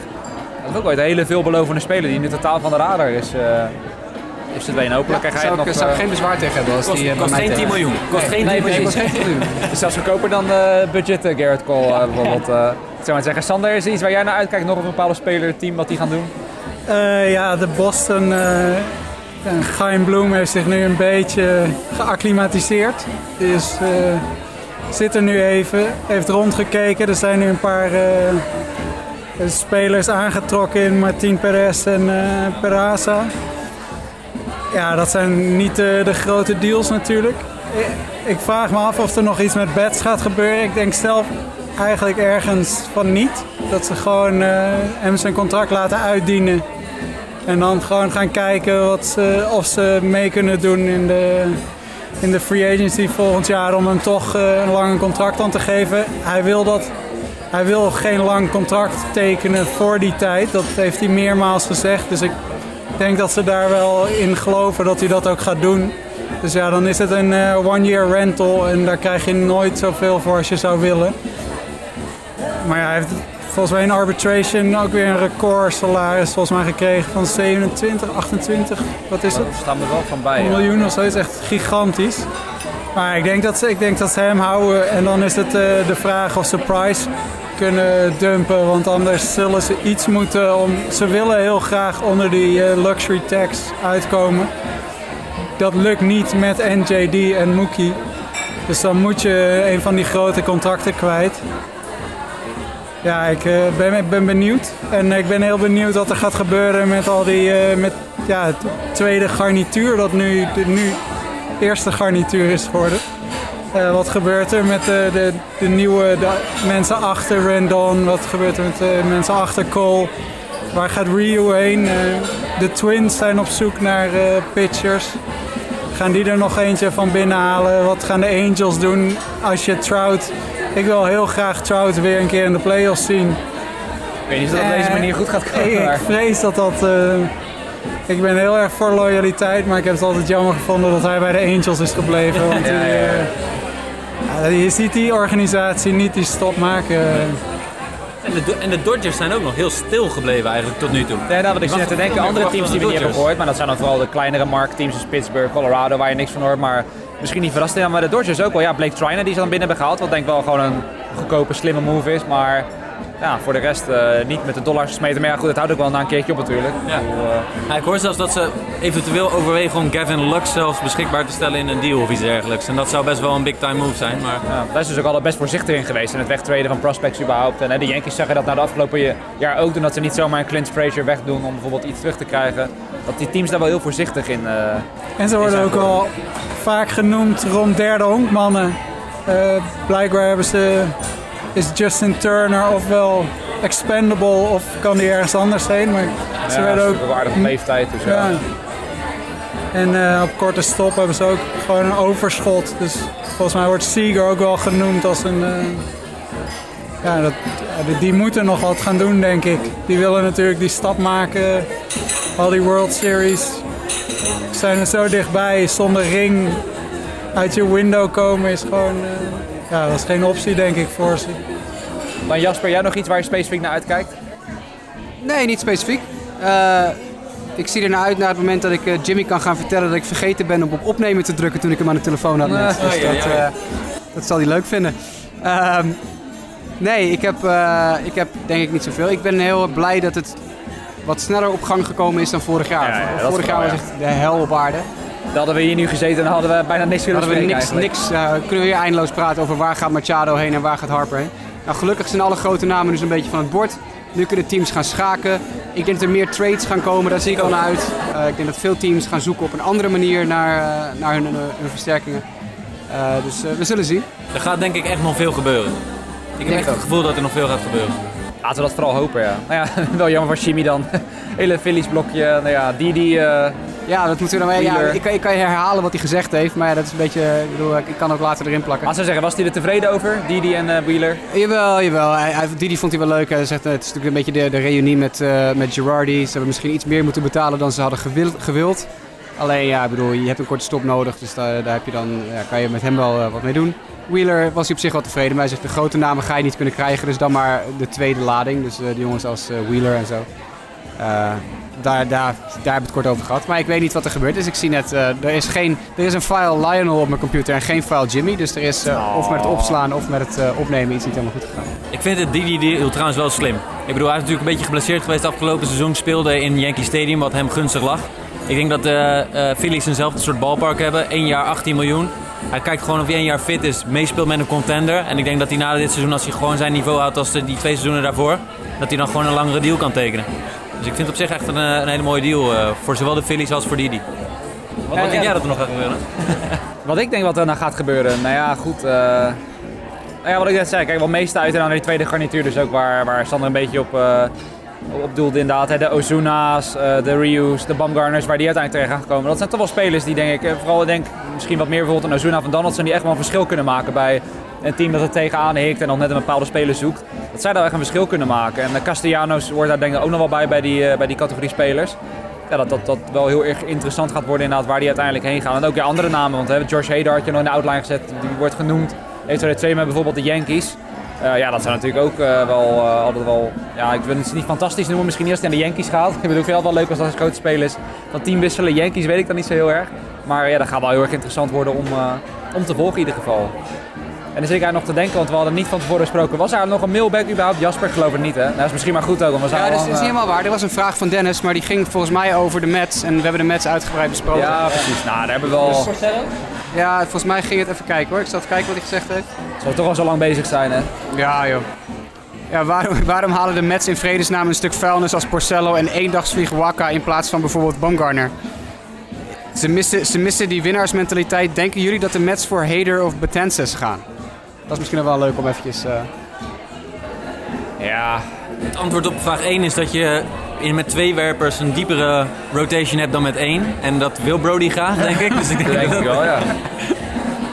Dat was denk ik zijn gedachte gewoon, ja. ja. En verder met, met werpers waar ze achteraan zitten. Dat, ik zie het zelf niet heel snel gebeuren. Ik weet niet, vooral na dat hele Edwin Diaz fiasco, eh weet ik niet of ze dat, dat snel weer gaan doen. Maar goed, eh, ja, de wegen van Brody zijn ondoorgrondelijk eh, wat dat betreft. Ik bedoel, hij verrast wel. En, eh, dus dat is dan misschien nog het laatste waar ik naar. Wat de mensen nog allemaal gaan doen. Want Brody is inderdaad, wat ik net zeg, wel redelijk onvoorspelbaar in hoe hij zijn operatie runt. Dus dat, eh, nou ja, dat zorgt hier wel voor eh, hoop vermakelijke eh, dingen in ieder geval. Qua, qua verrassing heb ik er nog eentje. Hebben jullie gezien dat eh, Jerry DePoto nog geen trade heeft gemaakt dit offseason? Ik denk dat Jerry DePoto in een straight jacket thuis op de bank zit. Dat zijn hele front office hem gewoon vastgetaped heeft aan zijn stoel en zegt zitten en niks ja. doen. Het is had hij er niet eentje? Ik zat er net Nou, er is interesse in Kyle Seager. Ja, oké. Want hij had al iets van 100 op zijn naam staan of zo. Ja, eh. hij, heeft, hij, heeft, hij heeft nog geen trade gemaakt, geloof ik, zo'n beetje. Dus dat eh, het viel me op. Ja, zeker. Hey, ja, eh, ja. voordat we afsluiten, jongens, want eh, ik heb het idee dat Justin naar een einde aan toe zit te praten. Ik heb nog twee dingen die niet op de, op de outline staan, die ik nog wel even met jullie wil eh, delen. Eh, die staan daar in die Albert Heijn tas en hier in een Albert Heijn tas. Want, het zit namelijk zo, momentje, ik loop Maar ik, even... met, ik, zal, ik ga wel pakken. Ja, pak, jij, pak jij die van mij pakken even? Het is namelijk zo dat wij eh 100 afleveringen. Dit is de 100ste officiële Just a Bit Outside podcast. Daarom hebben we ook wat uitgepakt. Dankjewel, Justin. Thanks. Oeps. Dat vinden wij leuk, natuurlijk zelf om te doen. Maar er zijn ook heel veel andere mensen die het ontzettend leuk vinden wat wij doen. En daar doen we het natuurlijk tenslotte ook voor. We vinden dit zelf leuk, maar we doen het ook voor die andere mensen. Eén van die mensen, we hebben hem al een paar keer genoemd, is Dennis Jansen. Dennis is vanaf het allereerste moment een religieuze luisteraar, volger, stuurt tweets in, eh, retweet ons, stuurt vragen in, eh, praat met ons over honkbal. Allemaal op een ontzettend leuke manier. We hebben, eh, hij heeft in de Fantasy Baseball League gezeten van Sport Amerika een paar jaar geleden. Dennis is denk ik met recht wel onze grootste fan te noemen. Zeker. Dennis heeft dan ook een aantal dingen opgestuurd voor ons. Die heeft hij naar mijn adres gestuurd. Omdat hij dat toevallig al had, omdat hij een paar weken geleden nog iets anders naar mij heeft opgestuurd. Dus terwijl ik deze Albert Heijn zak even openmaak, Weet jij overigens wat het is of niet? ik heb het opengemaakt. Oké, kijk. Dat was een mooi moment geweest. Nou ja, en daarvoor ook wel leuk om te benoemen. Daarna heeft hij ook al een keer, omdat ik Dennis ook een keer persoonlijk heb ontmoet, heeft hij me ook al een paar spullen meegegeven. Vandaag toevallig niet aangedacht om dat mee te nemen. Hij had een Yankees pad en hij had een boek van de Yankees en de Mets geloof ik. En nog iets van de Red Sox ook, eh, memorabilia. Wat hij zei, ja, voor in de studio, toen ik hem dus moest teleurstellen. Van ja, we zitten helaas niet in de studio. Dus maar ja, goed, leuk dat je mee. Ik zal het thuis ophangen en eh dus zodoende. We hebben hier, eh, ik ga even mijn microfoon hopelijk niet uitvallen. Zo, een beetje bijdraaien. Ja. Ik heb een fles, eh, een, een doos wijn opgestuurd gekregen Zo. van eh, onze goede vriend Dennis. Een aantal flessen wijn, één fles bubbels. Aangezien we in een café zitten op dit moment leek het me niet verstandig om de bubbels mee te nemen en hier te openen. Dat leek me niet, niet echt, echt not done. Maar weet, er is een fles bubbels. En als we een keer in een moment zijn dat we in een situatie zijn dat ik hem wel open kan maken, trek ik hem alsnog open. Dat vond hij voor de honderdste aflevering leuk. Maar ik heb wel voor iedereen een fles wijn. Eh, Kijk eens. Ik heb op dit moment twee witte en een rode tot mijn beschikking hier. Je mag kiezen. Ja, dat is een goede. Ik zeg vooral dat ik ben zelf niet een wijndrinker, maar mijn vriendin maakt er wel heel blij mee. Ik denk dat ik die vooral met rood blij maak. Nou, dan hebben jullie geen keus meer. ja, dat is een beetje lullig hè. Dankjewel Dennis. Is dit niet van het bloedgeld van Valencia Ajax? eh, Italiaans? Italiaans. Italiaans voor jou, ja. Sander is de, de Italië-man, dus die krijgt de Italiaanse. Yes. En dan gaat de Californische Chardonnay naar Mike. Jimmy en Lionel, voor jullie liggen er ook nog flessen thuis bij mij. Die heb ik even achterover gedrukt, omdat ik anders alles mee moest nemen op de fiets naar deze kroeg. En het was een beetje te zware doos om op de fiets mee te nemen. Dus ik heb even wat... eh, Dennis, super man, bedankt. Ja, echt. nou ja, het, het wordt nog erger. Oh, dit is nog meer. Ja, wacht, wacht maar even met Dennis bedanken. Nou ja, hij heeft natuurlijk al zijn geld toen op de Washington Nationals ingezet. Ja, Dus ja, dat, eh, en, en op Valencia afgelopen week. Ja, inderdaad, gezien. ook op, op eh, advies van mij inderdaad. op, eh, Valencia. nou ja, wat dat betreft, eh, ja. Ja, dan weet je dan wel. Ja, wat- hoeveel had hij nou ook weer op de Nationals ingezet? Hij, had, eh, hij heeft geloof ik 1500 euro verdiend, zeg ik uit mijn hoofd, op de Nationals. Ja, was het niet 100? Hij had 100 ingezet geloof ik en 14 ja, keer dan zijn keer, 14 dat of was aan 15 het keer zijn inzet playoffs inderdaad. gekregen. Ja, ja. Nou, dat is wel, ja. Maar gisteren dit was een paar dagen geleden, die doos wijn. Gisteren wordt er bij mij het volgende bezorgd. En dit is vooral heel leuk voor de mensen die, mocht dit ooit op YouTube komen, want het wordt gefilmd. Eh, dat weten we niet zeker, maar mocht het op YouTube komen, kan je dit terugzien. Dennis heeft namelijk ook een taart gestuurd. Zo. Oh, met een prachtige foto van Dennis zelf erop met Mr. Matt. Op, op deze taart staat Dennis inderdaad naast Mr. Matt met op naar de 200 met een uitroepteken. Dit is onze felicitaart. Super. Eh, dat wij 100 afleveringen hebben volgemaakt. Eh, we, we zouden kunnen proberen om zo meteen even een stukje te sneaken hier eh, in de kroeg. Eh, maar ik heb hem wel meegenomen. Ik zal hem even, even aan de camera laten zien. Zo gaat hij er niet een keer uitvalt. Mooi man. Dennis Jansen, niet alleen een doos vol wijn en bubbels gestuurd, maar ook een taart met een foto erop. Geniaal. met recht onze nummer 1 fan, denk ik. Ja. Ja, het is bijna, bijna zonde om aan te snijden met die foto en zo. Ja, dat moeten we misschien juist wel doen. Ah, mooi man. Nee, in ieder geval ja, goed dat je het inderdaad... Ik wilde bijna afsluiten zonder dit inderdaad. Maar dat is goed dat, eh, dat je erop wees. Nou ja, prachtig. eh, ja. Dennis, ik hoop dat ook deze aflevering, ondanks dat het een eh lange zit gaat worden, denk ik. Ik weet niet hoe, hoe lang zitten we nu inmiddels? Oh, ruim een uur en drie kwartier, denk ik. Ja, denk het ook. Denk het ook. Twee uur maar bijna. eh, Dennis kennende luistert hij wel tot dit stuk van de podcast mee. En eh, Vermoed ik ook. gaat hij dit uiteindelijk horen. Dus eh, nou ja, via deze weg in ieder geval hartstikke bedankt Dennis. En eh, nou ja, inderdaad op naar de 200. Het, eh, Op naar de 200. We gaan denk ik nog niet stoppen voorlopig. Eh, Mike van Dijk. Oh, ja. Gaan we nog over hebben. Gaan we het erover hebben. Jongens, eh, tweet allemaal naar mdijk90 dat hij de podcast niet gaat verlaten, want eh, dat kunnen we er niet bij hebben. Want zonder Mike geen Just a Bit Outside. Want eh, hoe, hoe ontzettend we Sander en Jimmy waarderen als latere instromers, de, de OG's van deze show, die er vanaf het eerste moment bij zijn, zijn natuurlijk Justin en Mike. Ja, ik Dus, denk dat we allemaal niet gedacht hadden dat, dat, dat, we, dat we zo lang zo en zo Nee. door zouden gaan. Nee, Het is wel echt super mooi. Dat we echt dat we de 100 zouden halen. Het, we hebben natuurlijk een Ja, jaar en, en, waarin en ook we... inderdaad met alle, hè, uiteindelijk met, met eh, Sander erbij, Jimmy erbij, om het een beetje af en toe wat Precies, gaten op te vullen. En Want, verder laten we eh, ook vergeten niet eh, natuurlijk, eh, Lionel is natuurlijk een OG. maar ja, Lionel is op een gegeven moment gestopt, dus ja, dan zit ik hier nu Nick hem. die tussendoor af en toe... Nick, en die, Nick is nog meerdere keren bij, erbij geweest. Ook zonder hem hadden we het absoluut En de niet kunnen history rakes die jullie hebben opgestart. De. History podcast, maar dat is allemaal los van Just a Bit Outside. Want we hebben natuurlijk met, met Sport Amerika wel meer dan 100 afleveringen van een podcast gemaakt. Maar de echte Just a Bit Outside podcast, zoals wij dat doen elke week, is, eh, dit was ja, nummer 100. En eh, heren, ik, ik, ik kan me geen betere crew bedenken dan die ik nu heb. Dus ontzettend bedankt dat jullie altijd op zondagmiddag of zaterdagavond of vrijdagavond of als je op vakantie bent of wat dan ook een plekje hebt gevonden om eh, even een uurtje per week days en dergelijke. Ja, ja, ja, ja, ja, precies.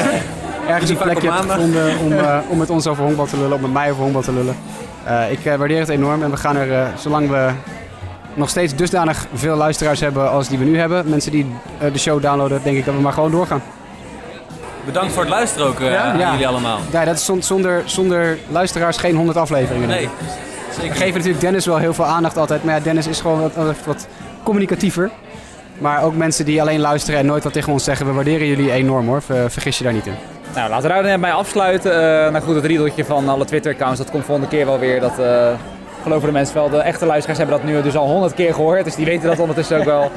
Inderdaad, de, nou ja, de luisteraars, zoals we zeggen, de mooiste luisteraars, geen podcast. Jullie allemaal hartstikke bedankt. Eh nou ja, ook nog bij deze Café Jury bedanken dat wij hier onze feestelijke podcast eh, met wat rumoer, kotsende baby's en dat soort dingen hier op mochten Ja. nemen. Gelukkig niks over. aflevering. Ja, en, eh, en Uitvallende en- microfoons. En, aflevering. eh, ja.